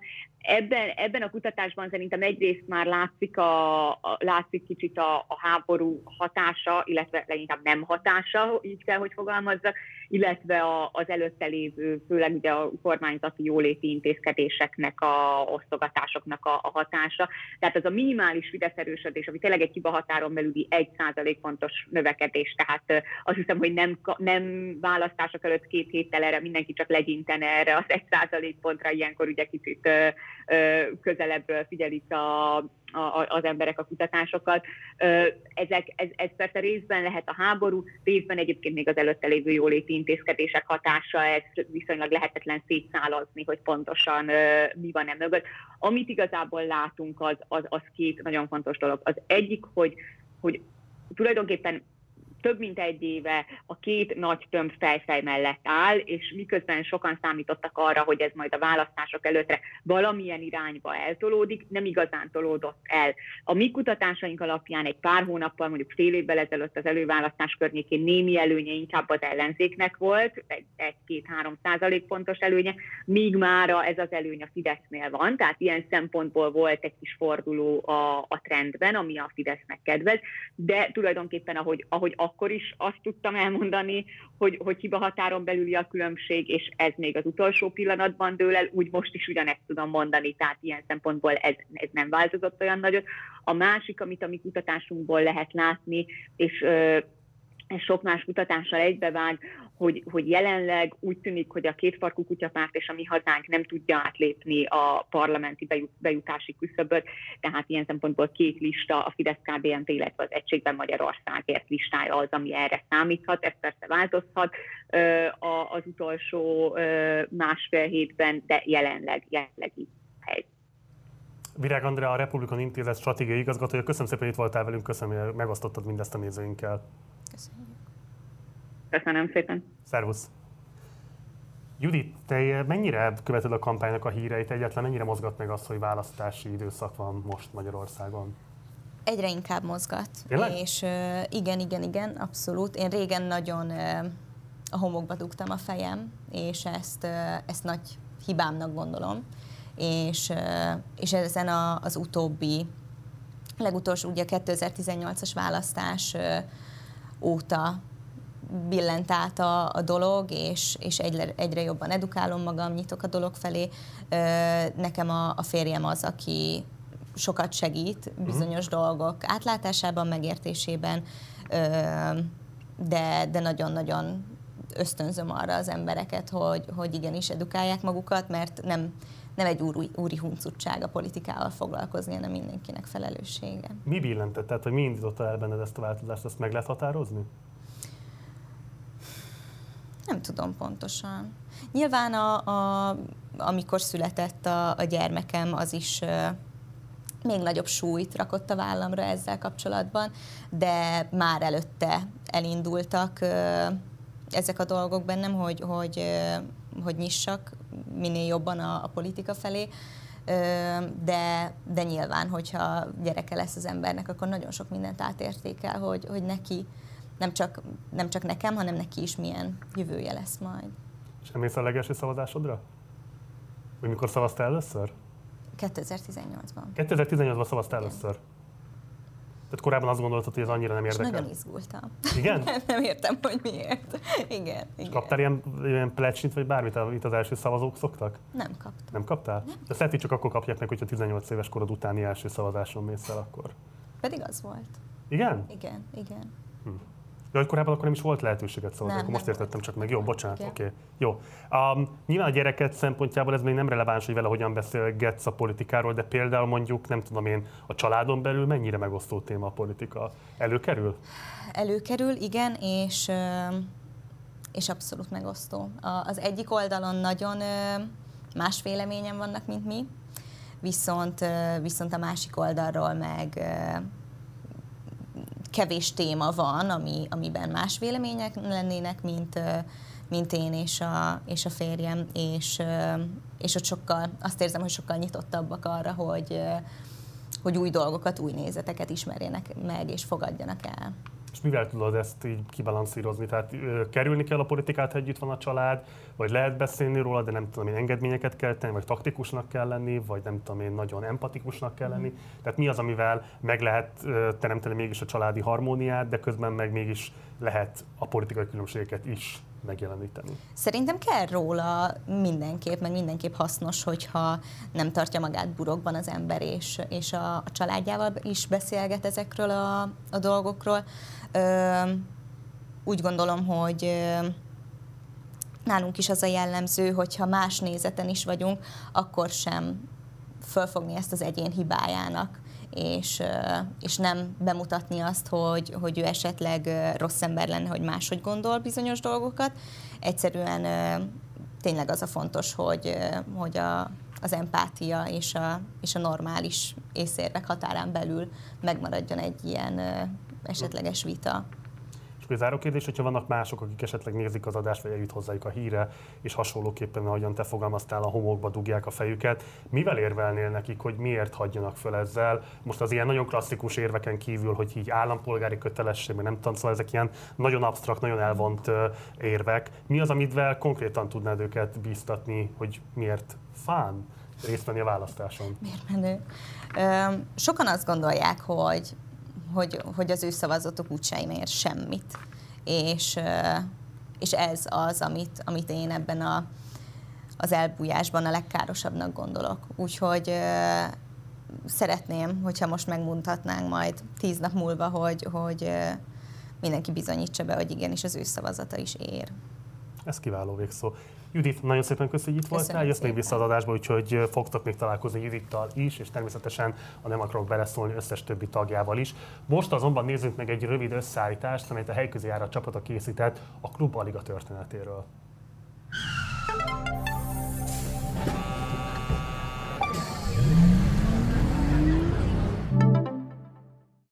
Igazából erre nincs szükség erre a kiemelt beruházásra, mert mert egy magántelekre mi abban a közcél? Nincs olyan indok, hogy, hogy azért, mert itt turisztikai fejlesztés lesz, ezért mi már nem mehetünk le a barat. Ez nem közcél.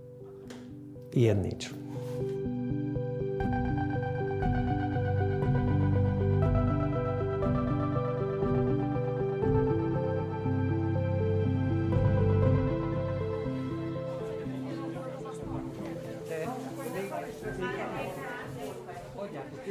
Szeretném megkérdezni az itt jelenlévőket, hogy vajon bárkit itt a teremben megkérdeztek-e arról, hogy mi az, ami épüljön, mi az, amit szeretnének. Volt-e bárkinek hasonlóban része? Na hát erről van szó, kérem szépen.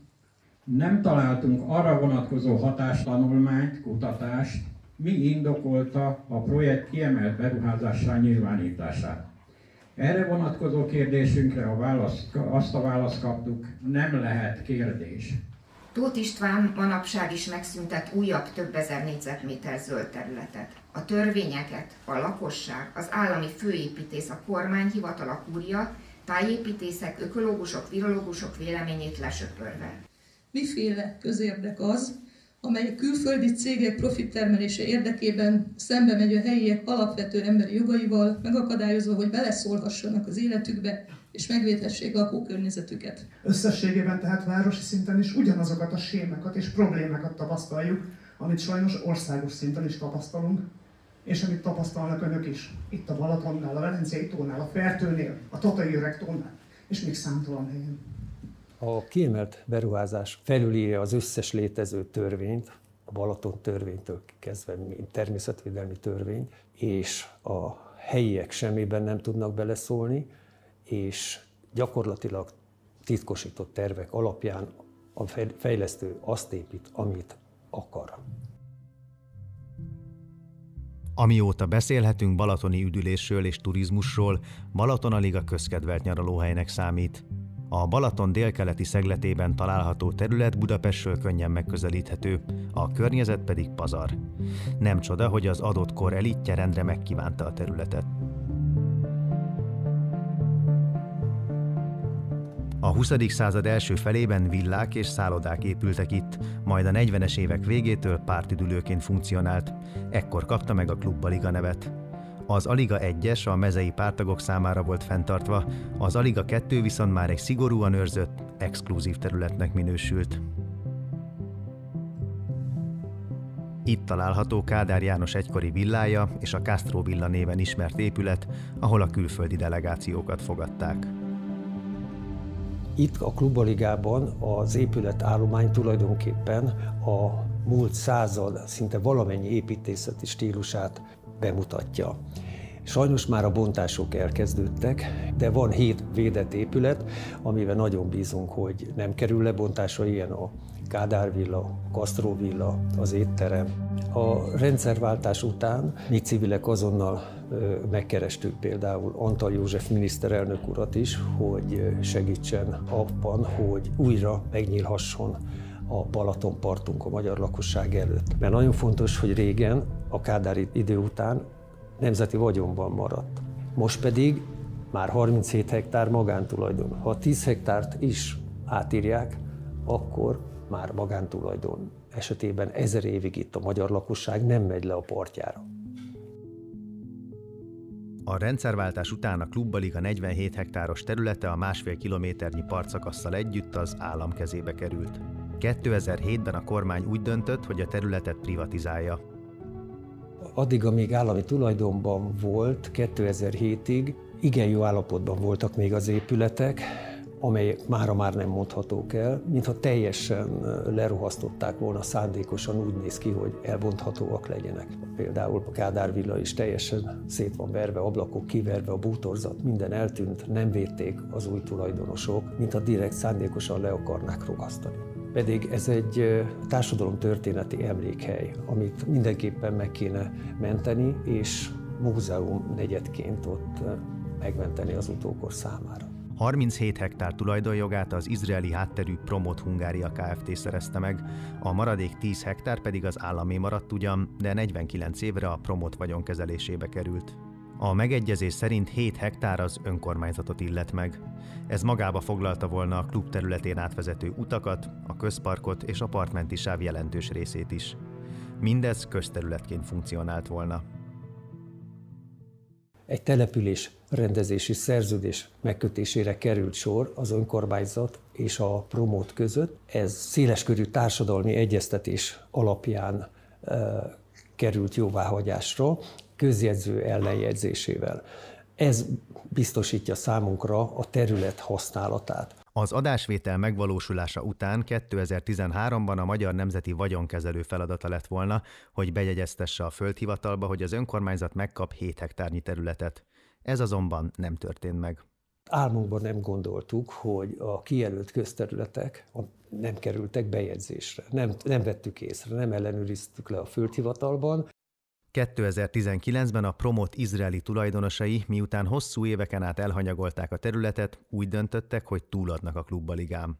A többségi tulajdont a Mészáros Tibors duó érdekeltségébe tartozó Apennin enyerté szerezte meg, a kisebbségi tulajdon pedig egy bizonyos Lex Analiga, ami több lap szerint is a volt MMV vezér Szivek Norbert érdekeltségébe tartozik. Annak a Szivek Norbertnek, akinek MMV-s regnálása idején valamiért elfelejtették bejegyeztetni a földhivatalba, hogy a klubbaliga területének 7 hektárja átszálljon az önkormányzathoz és közterületnek minősülhessen. Reméljük legalább annyi közhaszna lesz a beruházásnak, hogy a területen építendő hotelt szívek szállodájának fogják elnevezni. 2020-ban a kormány nemzetgazdasági szempontból kiemelt beruházásá minősítette a Klubbaliga projektet. A kormányrendelet pedig előírja, hogy a Klubbaliga területén tilos közterületet létrehozni. Az összes 30 éves civil munkánk eredményét egy tolvonással szüntette meg 2020. augusztus 7-én a kiemelt kormányrendelet. Sikerült az Appenninnek elérnie, hogy a képviselőtestület megosztott lett a polgármester úr közbenjárásával, és így az érdekérvényesítő képessége sajnos a falunak jelentősen csökkent. Jelen állás szerint a 47 hektáros területből tehát nagyjából egy hektár marad a helyieké, amit ráadásul nem is lehet közúton megközelíteni. A helyiek hiába fordultak az alkotmánybírósághoz és az alapvető jogok biztosához, mindkét esetben elutasították a kérésüket. Mivel a jogfosztást nem fogadják el, ezért Strasbourghoz fordulnak jogorvoslatért. A mi álláspontunk az, hogy lehet úgy is turisztikai fejlesztést végrehajtani, hogy egy falu közterületeit nem vesszük el. Azt szeretnénk elérni, hogy vonják vissza a kiemelő kormányrendelete, egy, kettő, hogy az önkormányzat, polgármestere vagy a képviselőtestület, a lakosság, a civilek véleményének a kikérése nélkül semmit ne hagyjanak jóvá a klub Aliga ügyében. Csak a közterületet tudjuk elképzelni garanciának, más ígérgetés számunkra nem elegendő. Bár az új tulajdonosok ígéretei szerint a közutak és a partei része továbbra is biztosítva lesz a helyiek számára, az alig ha csoda, hogy szkeptikusak a beruházók egyeit illetően. Elég, ha Szántódra, a Balalent projektre vetik vigyázó szemüket, ahol az Apennin ugyanezt ígérte a helyieknek, majd azzal szembesültek, hogy mindössze ennyi jár nekik a Balatonból. Az Aligai Fürdőegyesület már kevés ahhoz, hogy eredményt tudjon elérni, hiszen végigjártuk az összes utat. Nincs, mi se tudomásul kell vennünk, hogy nem kerültünk meghallgatásra. Most egyben látjuk a megoldást, hogy több civil szervezettel összefogunk, és egymás segítve nagyobb hangot fogunk adni a követelésünknek. A Balaton mindenkié, így megóvása vagy tönkretétele is csak a mi felelősségünk támogassuk egymást, figyeljünk oda egymás ügyeire akkor is, hogyha nem érinti közvetlenül a mi lakóhelyünket, ha nem közvetlenül a mi bőrünk van veszélyben. Mert ne felejtjétek, nem csak a Balaton, Magyarország is mindannyiunké.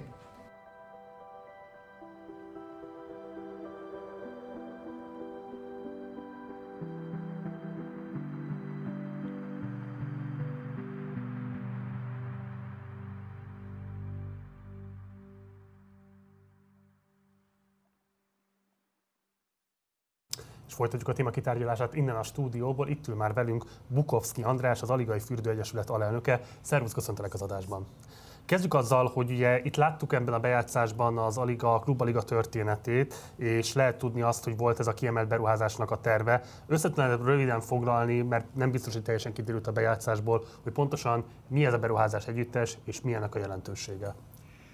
Hát a kiemelt nemzetgazdasági ügyi minősítésnek az a lényege, hogy a mai napon, hogy a helyi önkormányzat, a helyi lakosság és a civilek semmiről ne tudjanak, és ne tudjanak semmibe beleszólni. Ezek titkosított tervdokumentációk valójában.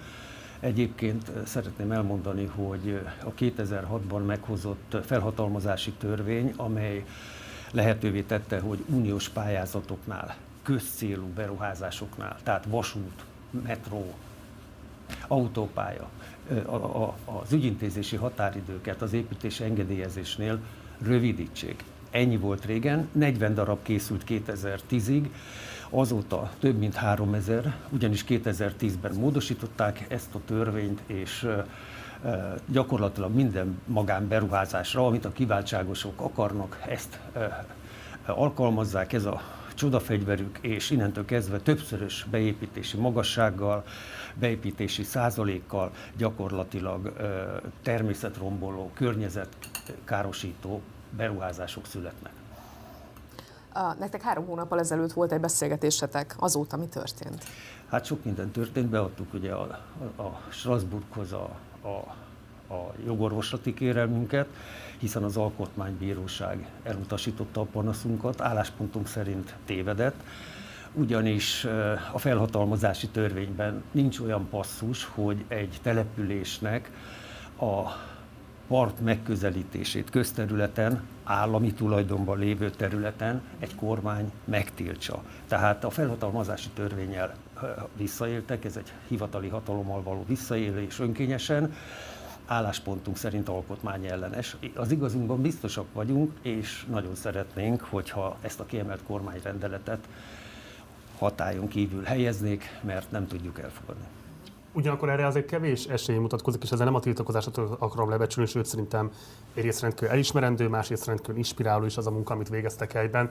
Mert látszik, hogy nem így működik a központi kormányzat, hogy a helyi akaratot bármilyen szempontból is figyelemmel venni. A helyi önkormányzatokat kiüresítették, nem hogy egyébként a helyi tiltakozásoknak bármifajta súlyt próbálnának adni. A választási időszak jelente bármilyen lehetőséget nektek arra vonatkozóan, hogy most jobban tudtok esetlegesen nyomást gyakorolni, akár a helyi, akár a központi kormányzatra? Részben igen, hiszen az elmúlt időszakban több nagy demonstrációt szerveztünk a Stop kiemelt beruházások akciócsoportjával a CK-n belül, ahol ilyen kiemelt beruházásokkal sújtott települések tiltakoznak. Nekünk igazából mi nem politikai szervezet vagyunk, mink csak a civilekben bízunk, és ha úgy gondoljuk, ha ö, hasonló cipőben járó civil egyesületekkel összefogunk és közösen lépünk fel, akkor meg tudjuk védeni a falvainkat ezek ellen, a hatalmasságok ellen. Tehát mi nem a politikusokban bízunk, mi szeretnénk elérni és olyan nyomást gyakorolni a parlamentre, hogy ezt a igazságtalanságot, amit aligán történt, ezt vissza kell vonniuk. Egy falu nem rombolható le. Tehát van egy magas sportunk, ahol 3000 ingatlan van, lent van egy alsó partunk, ahol vagy 600 ingatlan van, és egyetlen egy út vezet le a lőszfalról, ezt most megtiltja a kormány, hogy közterület legyen. Most ez miatt mi nekünk 8,4 kilométert kell gyalogolni a világosi lejáró felé, hogyha ezt mi hagynánk. Az utódaink számára ezt tényleg nem tehetjük meg, hiszen az ő jövőjükről szól, hogy a nemzeti kincsünkhöz, a Balatonhoz közterületen minden magyar állampolgár télen, nyáron, bármikor kimehessen a mólóra, sétálhasson a parti sétányon, korcsolyázhasson, ha akar a Balatonba, fürödhessen, ha akar a Balatonba, és játszótéren pedig a közparkban 4,3 hektáros játszhasson. Most ez az új befektető csoport amely egyértelmű, hogy jogszabályalkotási háttérrel rendelkezik, hiszen ők kezdeményezték ezt a kiemelt kormány határozatot. A mi álláspontunk az, ha ezt el tudta érni, nagyon szépen kérjük, vonassa ezt most vissza. Ugyanis, mint köztudott, most el akarják adni az apenninesek ezt a portfóliót, és irodaház piacra akarnak visszatérni, hiszen a tőzsdei részvényesek érdekei ezt kívánják, ez volt a nyilatkozatukban. Na de most megjelent ugye Balázs Attila építési vállalkozó, mint vevő. Hát én nagyon bízom abban, hogy úgy, amikor három éve a promót megvette, tehát közterületek vagyonkezelési jogát vette meg 4,4 milliárdért az egész ingatlant és 37 hektár magántulajdonban, én úgy gondolom, hogy neki nem lehet eladni már építési telekként, ugyanis háromszorosára, négyszeresére növelték az építési magasságot, 80%-os beépítettséget tettek lehetővé a 47 hektáron, eltűntek az állami területen a közterületek, a közpark kikötőépület címén építési telek lett, a strandterület 18 méter magas épületekkel beépíthető, 80%-os beépítettséggel, ez egy, ez egy gettó, ez egy dzsumbúj, tehát így, ilyen állapotban úgy érzem, nem adhatja el. Igaz, hogy ez három-négyszeres vagyonnövekedést okozott az Apenninnek munkanélkül. Hm. Mi úgy gondoljuk, hogy akkor jár el tisztességesen, ha az új vevőt nem hozza olyan helyzetbe, hogy többszörös áron megveszi a semmit, mert mi úgyis el fogjuk intézni, hogy ezt a kiemelt kormányrendeletet töröljék. Ott, ott lehet igazán megérteni az aligaiak problémáját, hogy a Rákosi diktatúra alatt az akkori párthatalmasságok megjelentek egy virágzó településen, hiszen a Klubbaliga területe volt a Liga falunak a központja, ott van a református templom, ma is ott volt minden, 130 állandó lakosa volt. Elvették egyenként az ingatlan tulajdonosoktól a villáikat, és kártalanítás nélkül kitessékelték őket a hatalmasságok. Évtizedekig nem tudtunk lejutni a partunkra, alig a part nélkül maradt. Tehát nagyon érzékenyek vagyunk arra, hogy ha valaki idegen megjön és körülnéz a faluba, hogy mit lehet vinni, és mi ezt éberen figyeljük, 30 éve küzd az Egyesület ilyenek ellen, első lépcsősök vagyunk, tehát ugrásra készen az ilyenekre, és biztosíthatok mindenkit arról, hogy továbbra is mindent megteszünk annak érdekében, hogy a falunkat újra egyesítsük, és a kormányrendelet rapságából felszabadítsuk a falunkat, nem fogják lerobban, le, le, és nem fogjuk nézni, hogy környezetromboló ilyen dzsumbúj épület, beton tömegek jöjjenek oda, és tudni kell azt, hogy ez egy kultikus ingatlan, társadalmi történeti emlékhely, az egész keleti medencét érinti a mi problémánk, ha itt a látképet, a kilátásvédelmet, a természetvédelmet megsértik, tulajdonképpen alig a főkajár akaratja, kenese teljes természeti egységét megsemmisítik. Hadd had kérdezzek egyet. A, az előbb említetted a civil szervezeteket, a hasonló profilú civil szervezetek, akik hasonló ügyekért harcolnak. Van köztetek azért egy erős összefogás, illetve ilyenben, hogy népszavazás vagy helyi bármilyen megmozdulásban nem gondolkoztok, hogy nem lenne ennek nagyobb ereje?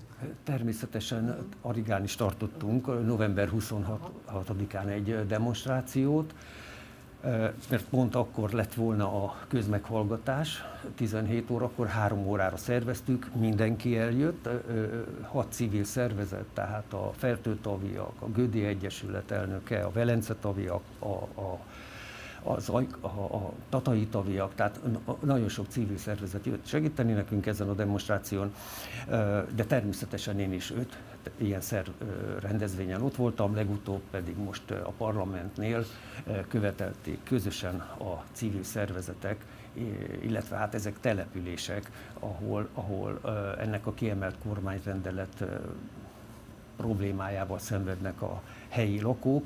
Nagyon sok esetben ugye az akkumulátorgyárak, ugye Komárom, Göd, eh, ahol, ahol közvetlen a lakónegyed mellé helyezték ezt, ezeket a igen veszélyes üzemű eh, akkumulátorgyárokat, aminek beláthatatlan következményei lesznek a közelben lévő bölcsödék, óvodák lakóira. És akkor zárásként hoztál ilyen vizuális segédeszközöket, ami Igen. alapján kicsit talán jobban érzékelhető azt, hogy mi is a probléma itt helyben. Kérlek, hogy akkor ezeket használatával mondd el, hogy igazából mi az, amit tudatosítani kell a nézőknek. Most tulajdonképpen nagy energiát fordítunk a, a Appenin, illetve a Promót környezetvédelmi hatás tanulmányt nyújtod be. Ez is nagyon érdekes, hogy december 15-én kezdtem meg az eljárást, ami köztudott a karácsony szilveszternél, és az önkormányzatnak is 15 napja volt a véleményezésre, tehát ezek nem véletlen, nagyon sok minden el lett benne dugva, ami az előzetes hatástanulmányban nem volt benne. Például a, a lőszfalnak az elbontása. Itt ezen a képen látható, hogy 700, 700 méter hosszon ezt a természeti kincsünket, a lőszfalat rézsüsen el szeretnék bontani, 210 ezer köbméter földet akarnak innen elszállítani, amikor ez, még egyszer mondom, tehát alig a főkajár akaratja kenese egységes geodéziai természeti kincse. Ez egy 9 millió éves természeti képződmény, csodálatos. Tulajdonképpen a Kárpát-medencét kitöltő Pannon tengernek az üledéke. Tehát ez valójában nem löszfal, ez egy tengeri üledék, ez a löszfal, úgy, úgy nevezzük, hogy a Aliga sziklái. Na most ezt akarják rézsűsen elbontani, amit nem tudunk támogatni, mert helyi védelem alatt áll. Oké, okay. nézzük a többieket. Mi van még itt nálad? Ugyanakkor a hatástanulmány szerint egy, egy ide a egészen a magas part alá egy 187 méter hosszú, a Balaton felé néző homlokzatot mondom, hat emeletes szállodát akarnak építeni, ami véleményem szerint 22 méter magas, a helyi építési szabályzat 10 métert engedett volna ide, de ez a 100, két futballpálya hosszúságot nem tudom, el tudunk-e képzelni. Nem kell elképzelni, mert ott van nálad, az, az nem Aki, Ez igen, de ez más, de nem, nem jól jön ki, a, nem látszik jól a fotón. Ezt, ez valójában úgy lehet elképzelni, hogyha két focipályát egymás mellé teszünk hosszában, és ez az épület ilyen hosszú, és hat emelet magas. Tehát ez mind a, a magas partról megsemmisíti a kilátást, tehát nem fogjuk látni a kenesei meg a baratjai részt, de a Balatonpart felől, Balatonból valami rémület hogy fog kinézni, az egész keleti medence látképét megsemmisíteni. Tehát nem az épülettel van bajunk, hanem ez az épület nem ide való. Például ülő, ülőútra a József Attila lakótelep sorházai közé el tudom képzelni. De ide nem, ide tájba illőt, a természetes környezetet megtartó, ez a nehéz feladat ugye itt ebben, hogy a természeti környezetet eredeti állapotában meg kell tudni tartani. Még egy záróképre van egy időnk, hogyha esetleg bemutatnál bármit az ottani tervek közül, amik ott vannak az öletben. Igen, Csak azért, hogy pontosan ez egy, ez egy látványterv, kérlek hogy mondani, hogy pontosan minek a látványterv. Ennek a, ennek a ö, hatemeletes szállodának, ami oda kerülne a löszfalra, ö, ez egy olyan hatalmas betonmostrum, amiről beszéltem, hogy nem való ide, és magyarul körülbelül itt fogunk állni, és ezt, ez ilyen tűzfalakat fogunk csak látni. 200 méter hosszú majdnem, tehát 187 méter hosszú, hat emelet. Ugyanakkor még itt ezen a képen mutatnék még egy dolgot, hogy például a közparkba itt párhuzamosan a Balatonparttal, tehát a kikötő, nem eltakarja a kikötő, egy, egy, egy kikötő épület, amit már korábban is az önkormányzat településképileg elutasított, mert nem helyezhető így ide. De újra betették a dokumentációba, ami szintén nem elfogadható számunkra. Ugyanakkor meghosszabbítják a déli mólot évesen, ez miatt, a növekmény miatt itt az iszaposodás elindulhat. Természetesen nem tartjuk megnyugtatónak a, a hatástanulmánynak a kidolgozottságát, mert ellentmondásos ebben a tekintetben is. Hát Bukovszki András, nagyon szépen köszönjük egyrészt, hogy elfogadtad a meghívásunkat, és mindezt elmondtad a nézőinknek, és nagyon sok sikert kívánok a további küzdelmekhez, hogy ez bármilyen fejlemény, ahogy eddig, ugye a továbbiakban is beszámolunk majd róla. Hajrá, minden jót nektek! Amit még, ha lehetne, esetleg egy mondattal, a, a, a, egy éve volt, hogy sikerült már egy telek esetében a volt úttörő tábor telkéről a kiemelt kormányrendelet érvényét hatálytalanítani. Ez pont egy éve ma történt, nagyon boldogok vagyunk, hiszen itt egy nagyon erős helyi ingatlan tulajdonosok és civil lakosok összefogásáról volt, civilek összefogásáról volt szó, magyarul az Aligai Fürdőegyesület, és Érdekessége volt ennek, ami nagyon jól bemutatja a kiemelt eh, kormányrendelet intézményét, hogy itt ez a gyerektábor, ezt 2020 májusában eladták 410 millió forintért. Eh, az MNV ZRT megígérte írásban is nekem, hogy ezt a 10 méteres partiságot az önkormányzat megkapja természetesen ingyenesen. Ez, ez volt májusban. Ezek után, ezek után Jött négy hónap múlva ugyanaz a kiemelt kormányrendelet ezt a telket is érintette. Csak mutassuk fel gyorsan a látványos, és azt, hogy sikerült igazából megakadályozni. Igen, igen. Ez és egy itt, komoly és fontos És eredmény. itt már lehet látni a titkosított dokumentációból, hogy hogy néznek ki itt a földszintes épületek között ez a 24 méter magas szörnyépület. De ez nincs. Ezt megakadályoztuk. Ezt megakadályoztátok. Ez egy hatalmas eredmény egyébként, minden ismerés megérdemeltek érte, és egy nyilvánvalóan ez nem csak az aligán élőknek fontos, hanem a teljes, nem tudom, politikai közösségnek, úgyhogy nagyon szépen köszönjük az értékes munkátokat. Köszönöm szépen. Minden jót neked, szervusz! És folytatjuk a műsorunkat, ugyanis, ahogy megígértük, szó lesz most a Vörösiszap katasztrófáról is, ami talán egy kicsit kevésbé van jelen a jelenleg a diskurzusokban, de mindenképpen fontosan emlékezni, hogy pontosan mi is történt. Itt van velünk Bartal Anna Mária, szociológus. Szervusz, köszöntelek az adásban! Jó reggelt kívánok!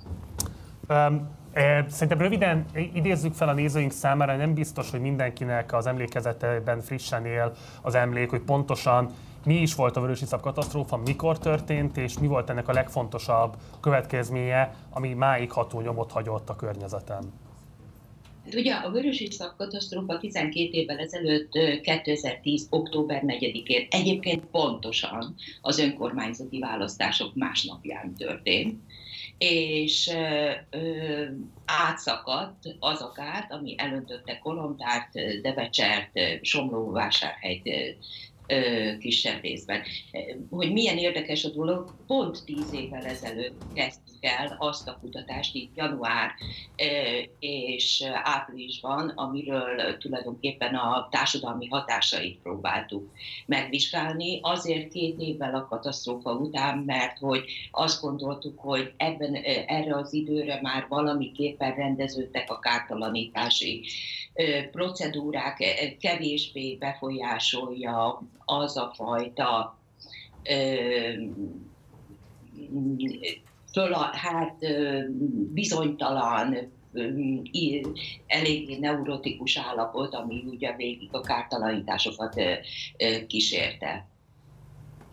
Három településről beszélünk, ugye Devecserről, Kolontáról és uh, Somlóvásárhelyről. Bármilyen uh, Somlóvásárhely, igen, hogy bármilyen különbség vagy hasonlóság felfedezhető-e a változásokban, amit ez a katasztrófa hozott a három településben, hosszú távon? Ti mit láttok? 2013 elején, tehát 2012 10 évvel ezelőtt azt láttuk, hogy még tulajdonképpen a három tömb, vagy a három település egy tömb volt. Ugyanakkor az indulási, tehát azt a helyzetet, amiben érte őket a katasztrófa, az meghatározta, hogyan reagáltak a katasztrófára, és majd most a, a tíz év után, mert ugye 2020. augusztusában éppen a Covid felszal első hullám között csináltuk meg a tíz éves hatásvizsgálatot. Tehát nagyon fontos arról beszélni, hogy három különböző induló helyzetben érte a településeket. Devecser egy hajdan virágzó kereskedelmi város volt, ami Ajka megyeszékhelyé válásával gyakorlatilag elvesztette majdnem minden funkcióját, a városi rangját is sokkal később kapta vissza köze, a közelség, Alka közelsége elszipkázta mind az értelmiséget a munkahelyek miatt, ugye az emberek oda jártak, és tulajdonképpen a betelepülő romák azáltal, hogy ugye Devecserben működött az ország legnagyobb lomis piaca, ami egy ilyen nagyon hierarchizált foglalkoztatási szürke, fekete foglalkoztatási struktúrát alakított ki magán a, a roma cigány társadalmon belül is. Tehát, hogy volt, voltak nagyon gazdagok, akik ebből jól éltek, és hát ugye egyre inkább, akik kiszolgálták ezt az egész kereskedelmet. Kolontár egy összéptartó, hajdan németek által betelepített település, de ma már nem beszélnek, és alig őrzik a hagyományaikat. Míg Somlóvásárhely, ugye a Somlóhegy közelségében inkább a bortermelés, ezért is például, ha megfigyeltétek a híradásokat, Somlóvásárhely nevét sokkal kevésbé lehetett hallani annak idején, hisz ha kiterül, hogy a Somló Nóvi, bor, stb., az elég komoly következményekkel járt volna magára a somlói bortermelésre és a többi. Tehát, hogy volt három különböző induló helyzet, és ez És akkor még, két, még egy fontos tényező, hogy Devecserbe akkor választottak új polgármestert, míg Kolontáron és Somlóvásárhelyen megel, megerősítették a, a volt polgármestereket. Ugye azt lehet tudni, hogy a romák lakta településrészek szenvedték el a legkomolyabb károkat. Milyen hatással volt az etnik... Milyen hatással volt a kisebbségi, többségi etnikai konfliktusokra kifejezetten maga a katasztrófa, illetve a katasztrófa utáni helyreállítási folyamat? Igen, tehát ugye Devecserben élte el a, a romák, ugye volt a úgynevezett Dankó telep, és a Dankó telepi részt öntött el, illetve az a fölötti. Mert hogy azért ez úgy görbe volt lakva a Dankó telep. Na most, amikor a kártalanításokra kerül sor, ugye van egy 5 milliós határ. Tehát például a, azok a roma családok, akik, ahogy említettem, a lomis piac meghatározó szereplői voltak, szintén ott laktak, de nyilván jobb körülmények között ők például a lakóparkokba kaptak lakásokat. És ugye a Dankó telepieknek, mivel 5 millió alatt volt a lakások ára, magában a településen belül vettek eladó házakat. Na most ez a három szociálpolitikailag is, ugye, e, egy nagyon fontos dolog, hogy egy telepi életmódból beköltözni a városi életmódba, egy utcába, egy stb. Ugye mindig tudjuk, hogy egy telep az védis és szegregális. Tehát egyrészt ugye elvesztették azokat a segítő kapcsolataikat, ami a telepi életben összetartotta őket, másrészt ugye kikerültek magára, magába a településbe, ahol eddig ez szegregáltan laktak. Ez gyakorlatilag elég komoly konfliktusokat okozott. És igazából itt van az egyik a helyreállítás utáni nagy probléma. Tehát hogy azt látjuk, hogy technokrata módon megépültek a lakóparkok, és nem tudom, hogy jártatok-e, láttátok-e a lakóparkok. Képeket láttunk róla. Tehát, hogy tíz év után is azt lehet látni, hogy ezek a, magyar átlaghoz képest is jó állapotban vannak, a jó gazdagondosságával vigyáztak az emberek, tehát hogy egy nagyon olyan értelemben esztétikailag egy élhető, és, és mondom megőrzött környék. Na most ehhez képest ugye a magában a településben egy beköltözések, ugye a szomszédsági viszonyok eléggé szétszilálódtak. Tehát azok a meglévő egyébként etnikai konfliktusok, amik ugye a folyamatos roma betelepüléssel jöttek, ezt a vörösi szak mind felerősítette Debecseret. Uh-huh ahogy beszélgetünk erről, nem, nem tudok elvonatkoztatni attól, hogy, hogy, mint egy háborús helyzet, mint ami jelenleg. Tehát, hogy az történt ezzel a három település, hát egy tragédia, és teljesen megváltozott az emberek élete. Um, egy olyan kérdés sem lenne, hogy és zárásként úgy érzem Marci rezgéseiből, hogy, uh, hogy, a, hogy a településnek a, az önmeghatározásában ez, ez mennyire, uh, hogy mennyire van jelen, tehát hogy, hogy próbálnak inkább uh, más helyi jellegzetességekre fókuszálni, vagy pedig, vagy ez még nagyon meghatározza uh, a helyieknek az önmeghatározását, úgy, hogy ez már plusz 10 plusz évvel ezelőtt történt?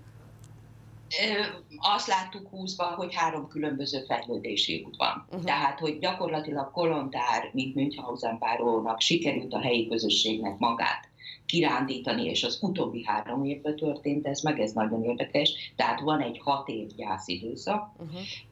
Devecser igyekszik fejlődni, de gyakorlatilag nincs egy integrált roma stratégia, és ez maga előtt tolja ezt a problémát, és az értelmiség elvándorlása az egy komoly tényező itt. Úgyhogy ma már nem igyekeznek is, és tulajdonképpen azért itt a sajtónak nagy felelőssége volt, mert sokáig ugye még mindig azt hangsúlyozták, hogy még mindig tragédia van, meg minden, az emberek már azt szerették volna, hogyha azt tudják megmutatni, hogy már fejlődnek, tehát hogy túl vannak rajta, hogy, hogy újraépültek a közösségei. Nyilván azt nem lehet elfelejteni, és nagyon jó volt a hasonlat, hogy mint egy háborús helyzet, hogy azt nem lehet elfelejteni, hogy az embernek az emlékei elvesztek. Ezeknek az embereiknek, embereknek nincs egy fényképük a múltjukból. Tehát ez nem egy könnyű helyzet, ez nem lehet egy életen keresztül, és ráadásul ez akkor a 45-55 éves generációt érintette tömegében, akik most már 60-65 évesek. Bartalana Mária, nagyon szépen köszönöm, hogy a rendelkezésünkre állt, és köszönöm, hogy ezt megosztottad a nézőinkkel. Szervusz, minden jót neked! Köszönjük! Viszont. És bár már itt vannak a kollégáid, de nem úszod meg te sem, Ha, hogy egy-két kérdésemmel meg ne találjalak téged így az árórezgéseimből kiindulva. Eh, Nem, egyébként az Orsi halálosan profi volt, én kértem tőle valamit, amit aztán én nem tartottam be, tök jól vetted a vibe úgyhogy valóban rezgés ide vagy oda, az Orsi nagyon ügyesen kezelte az én eh, indisponáltságomat. Eh, Készülsz a választás, hogy milyen értelemben befolyásolja az életedet az, hogy választási időszak? Hát menni kell és csinálni kell, ennyi. És persze erről kommunikálunk, hát így. De stresszesebb ez az Persze, időszak? stressz, stresszesebb.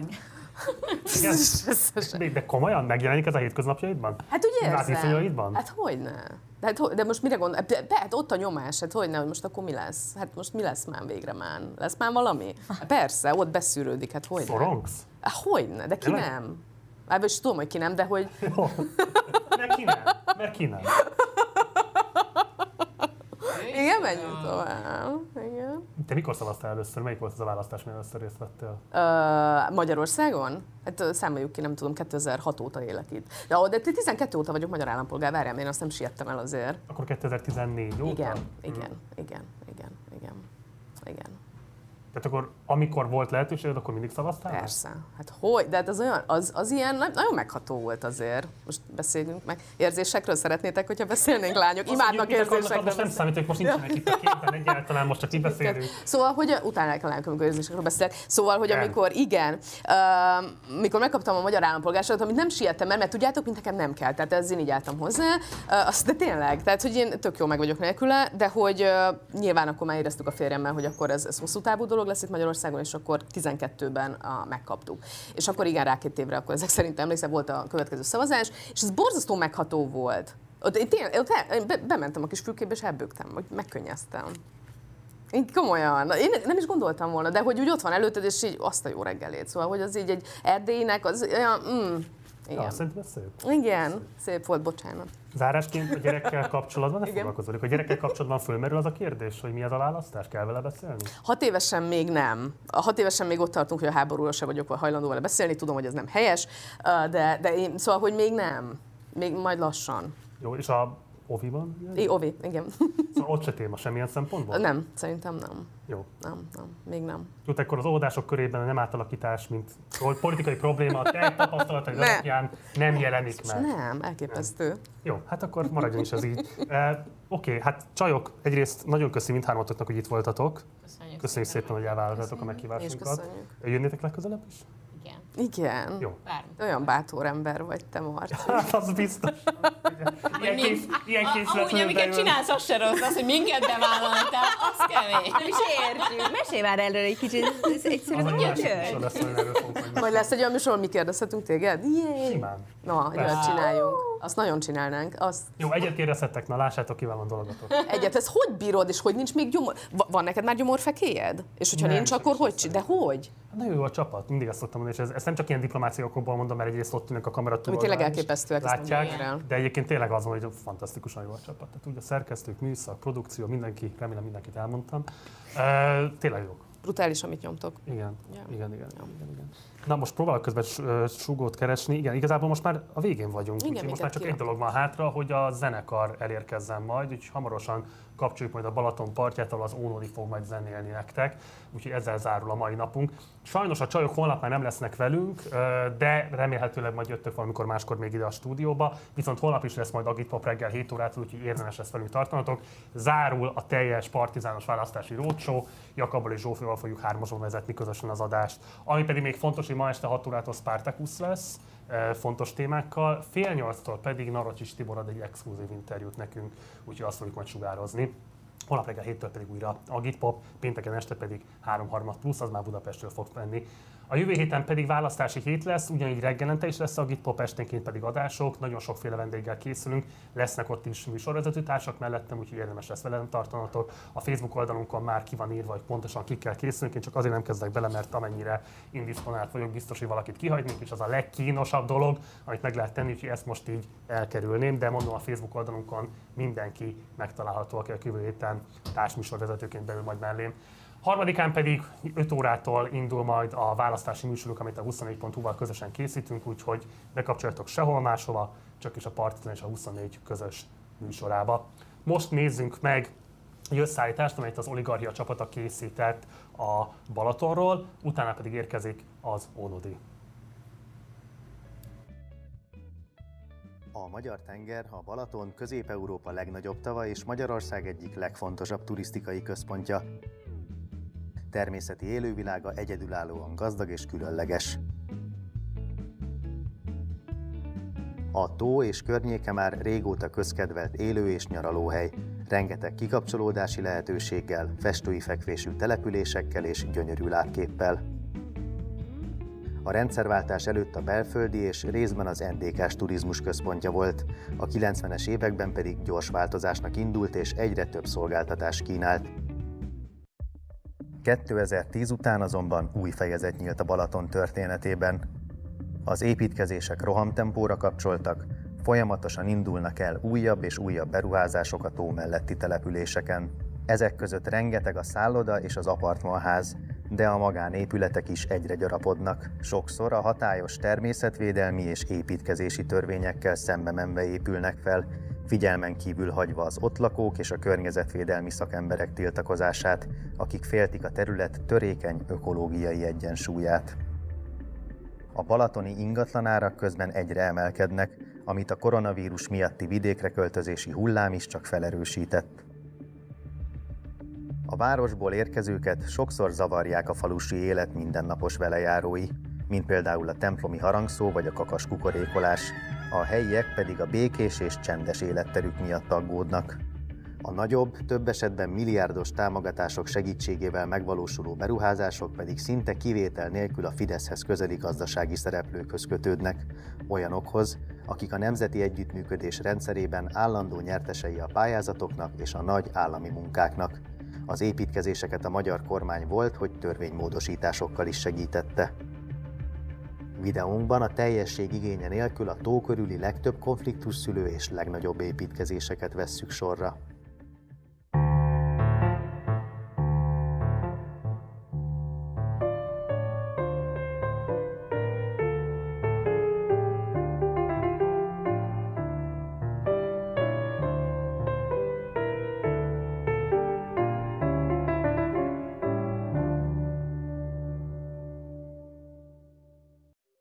Balaton alig a pártüdülő volt a szocializmus évtizedeiben.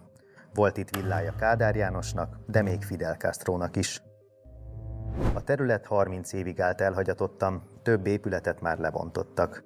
A komplexumot 2007-ben vette meg az államtól a Promót nevű izraeli ingatlanfejlesztő cég. Bő tíz évvel később az akkor Tibor István és Mészáros Lőrinc érdekkörébe tartozó Apennin Holding megvette a promótot, és ezzel együtt övék lett a régi pártüdülő is. Azóta Tiborc és Mészáros kiszálltak a cégből, de az továbbra is NER közeli üzletemberé, a Magyarországon tizedik leggazdagabb Jellinek Dánielé. A kormány a terület fejlesztését 2020-ban nemzetgazdasági szempontból kiemeltnek minősítette, amivel megnehezítették, hogy a helyi önkormányzat érdemben részt tudjon venni a döntésekben. A fejlesztésekre a Magyar Turisztikai Ügynökség által indított kisfaludi program keretében több mint 9 milliárd forint állami támogatást ítéltek meg. A programban kiosztott pénzek visszanemtérítendő támogatások, amelyeknek egyik felét az Európai Unió adja, másik felét pedig a magyar adófizetők. Bár a nagy építkezés ellen a helyi civilek évek óta tiltakoznak, de az idén januárban nyilvánosságra került alig-aliget látványtervekből kiderült, hogy többek között szabadtéri rendezvényhelyszín, kikötő és szálloda fog épülni a területen. A komplexumban wellness részleg és konferenciaterem is lesz. A beruházók környezettudatos fejlesztést és az ölterület megtartását ígérik.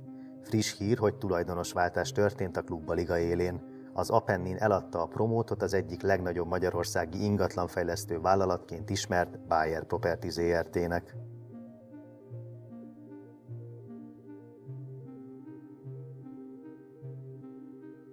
A Balalend egy közvetlenül a Szántódi révnél fekvő, 5,5 hektáros tóparti telken épülő luxusberuházás. A területen apartmanházak, szálloda és a 80 nap alatt a föld körül történetére épülő családi vízi élménypark épül. A projekt két körben kapott összesen 6,3 milliárd forint visszanemtérítendő állami támogatást. A kivitelező a sokáig Mészáros Lőrinc és Tibor Cisván tulajdonában lévő Apennine nyerté. Az építő cég adózott eredménye 2020-ban 2,4 milliárd forint volt, ekkor készültek el az apartmanházak. Ebben az évben derült ki az is, hogy az orosz hátterű Nemzetközi Beruházási Bank 18 éves futamidővel csak nem 10 milliárd forint összegű kölcsönt hagyott jóvá a Balalen megépítéséhez. Az építő céget idén januárban eladta a Matolcsi György bizalmi körébe tartozó tulajdonosa. A projekt befejezését 2022 nyarára ígérik. Az állami tulajdonú Bahart 2012-ben döntött úgy, hogy nem üzemelteti tovább a helyi önkormányzat tulajdonában lévő veszteséges keszthelyi kikötőt. A terület üzemeltetése ekkor az önkormányzathoz került, akik 50 millió forintos kötbér kifizetésének veszélye mellett vállalták, hogy három éven belül megveszik a területen lévő ingatlanokat. Az adott időszak alatt azonban csak nőttek a tartozásaik, így a határidő közelettével kijelentették, hogy a szükséges erőforrások nem állnak rendelkezésükre, ezért gyorsan új befektetőt kezdtek keresni.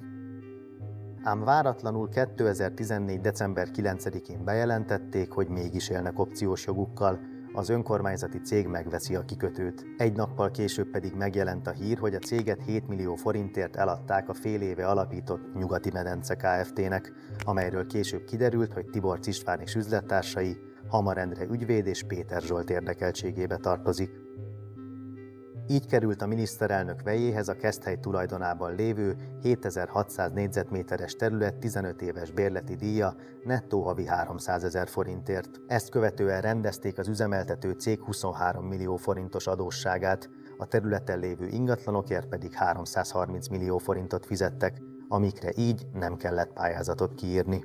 Bár az üzlet jogilag rendben volt, azonban erkölcsileg sokan kifogásolták, hiszen így nyílt pályáztatás helyett pusztán egy cég feltőkésítésével jutottak egykori állami ingatlanokhoz.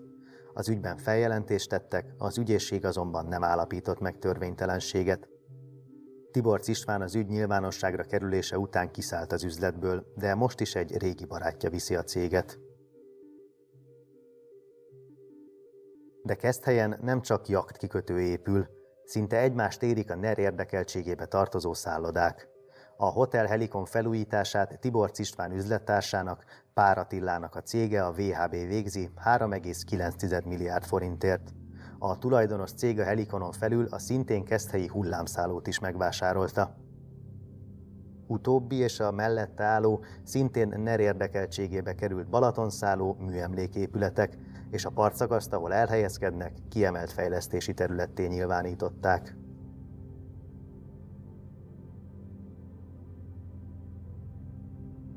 A Keszthelyi Via Hotelbe 2015-ben kezdte el bevásárolni magát Magyarország negyedik leggazdagabb embere, Szíj László.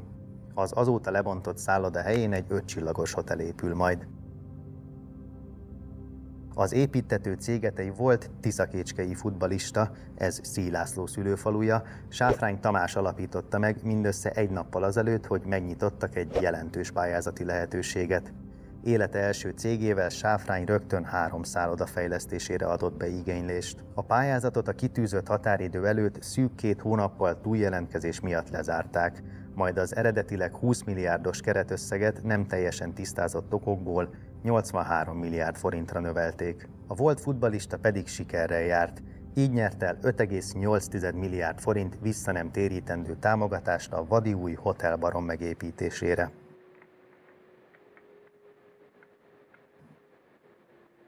A Balaton északnyugati csücskében lévő akaratján Matolcsi György jegybankelnök volt felesége, Matolcsi Gyöngyi a polgármester. A volt MÁV gyermeküdülő helyén évek óta építkezik a Magyar Nemzeti Bank tulajdonában lévő Optimum Gamma Kft., amelynek költései nem nyilvánosak. A volt üdülőt az MNB alapítványai 890 millió forintért vették meg.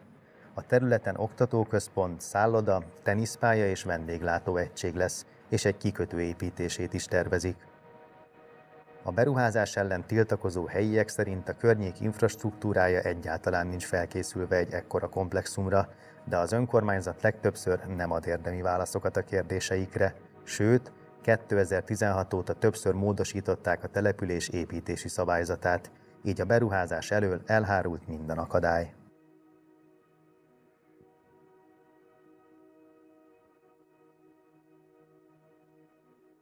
A Füredi kemping a helyi önkormányzat tulajdonában van, de a Mészáros Lőrinc érdekeltségébe tartozó Balaton turiszt üzemelteti.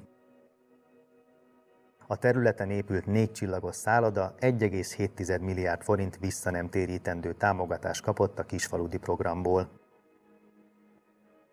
A kemping melletti vitorlás kikötő közel 2 milliárd forintból készült el, de nem ez az egyetlen kikötő a városban. A Balatonfüredi vitorlás kikötő tulajdoni története izgalmas és fordulatokkal teli. Üzemeltetését 2012-ben nyerte el az akkor frissen alapított Solum Invest Kft. A cég Simics Kalajos érdekeltségébe tartozott, majd 2018-ban sok minden mással együtt Nyerges Zsolthoz került.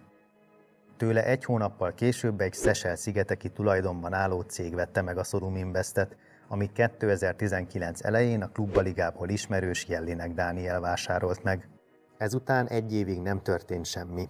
Ekkor azonban a cég elindult a Magyar Turisztikai Ügynökség hírhet pályázatán, amin a Tiszakécskei Sáfrány Tamás olyan nagyot szakított.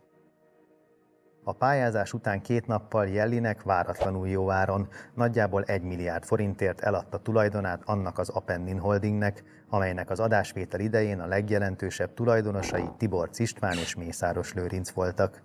Két hónappal később a támogatások megítélése előtt bejelentették, hogy megkezdik a kikötő fejlesztését.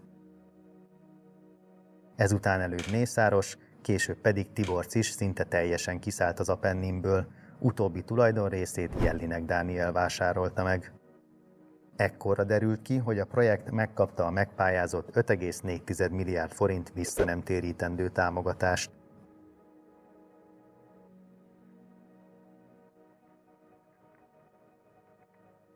Habsburg József főherceg egykori nyári rezidenciája a második világháború után szállóként, majd a rendszerváltásig pártüdülőként működött.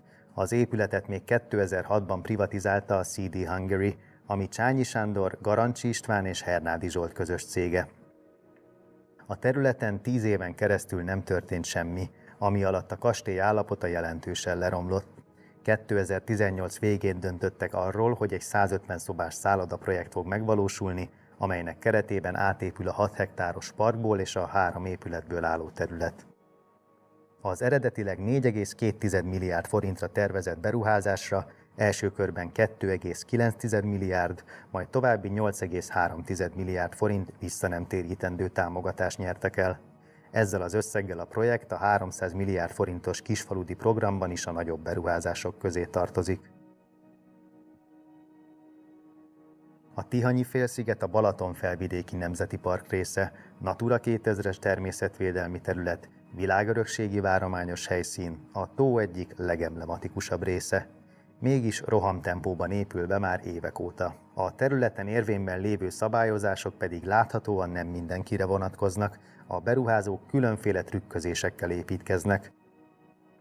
Például a 444 tárta fel 2020-ban, hogy van, aki az úszómedencéjét, amit hivatalosan tilos építeni a területen, kertitónak vagy esőtározónak hívja papíron.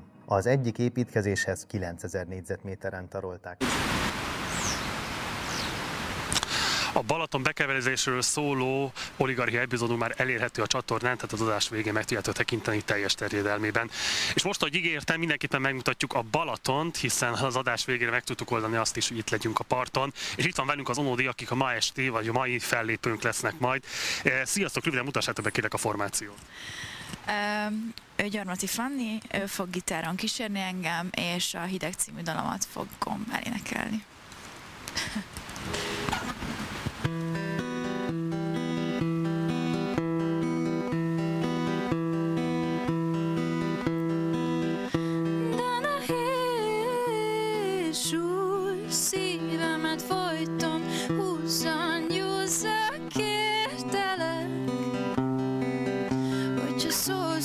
harcolj, hogy értselek. Mit tehetek? A nyelv, amit beszélsz, a testemet becézi szüntelen Szemed a melkasomon szedd adó, ha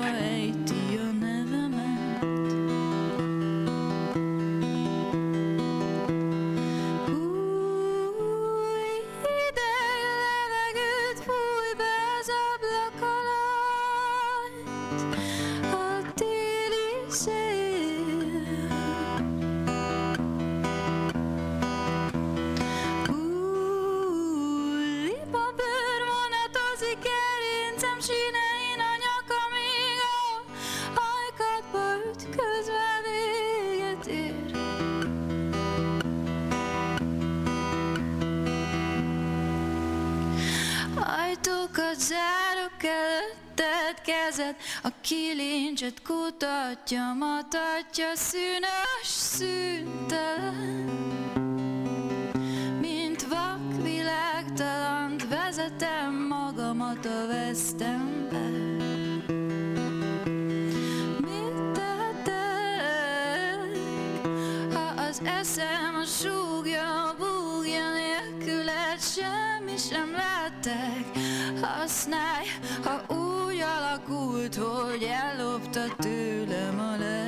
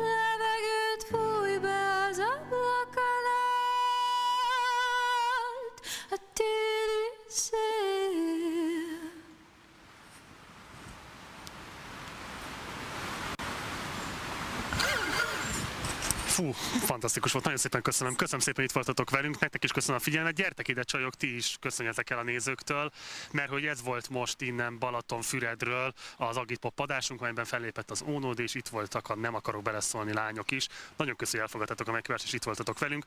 Búcsúzunk mára, ma este 6 órakor érkezik a Spartacus adásunk, fél nyolctól pedig a Navracsis Tiborra készített interjúnk, holnap reggel 6-kor pedig egy újabb 7 órakor, bocsánat, jól mondom így, reggel 7 órakor pedig a záróadása az Agitpopnak, amely a teljes választási rócsunk záróadása lesz most.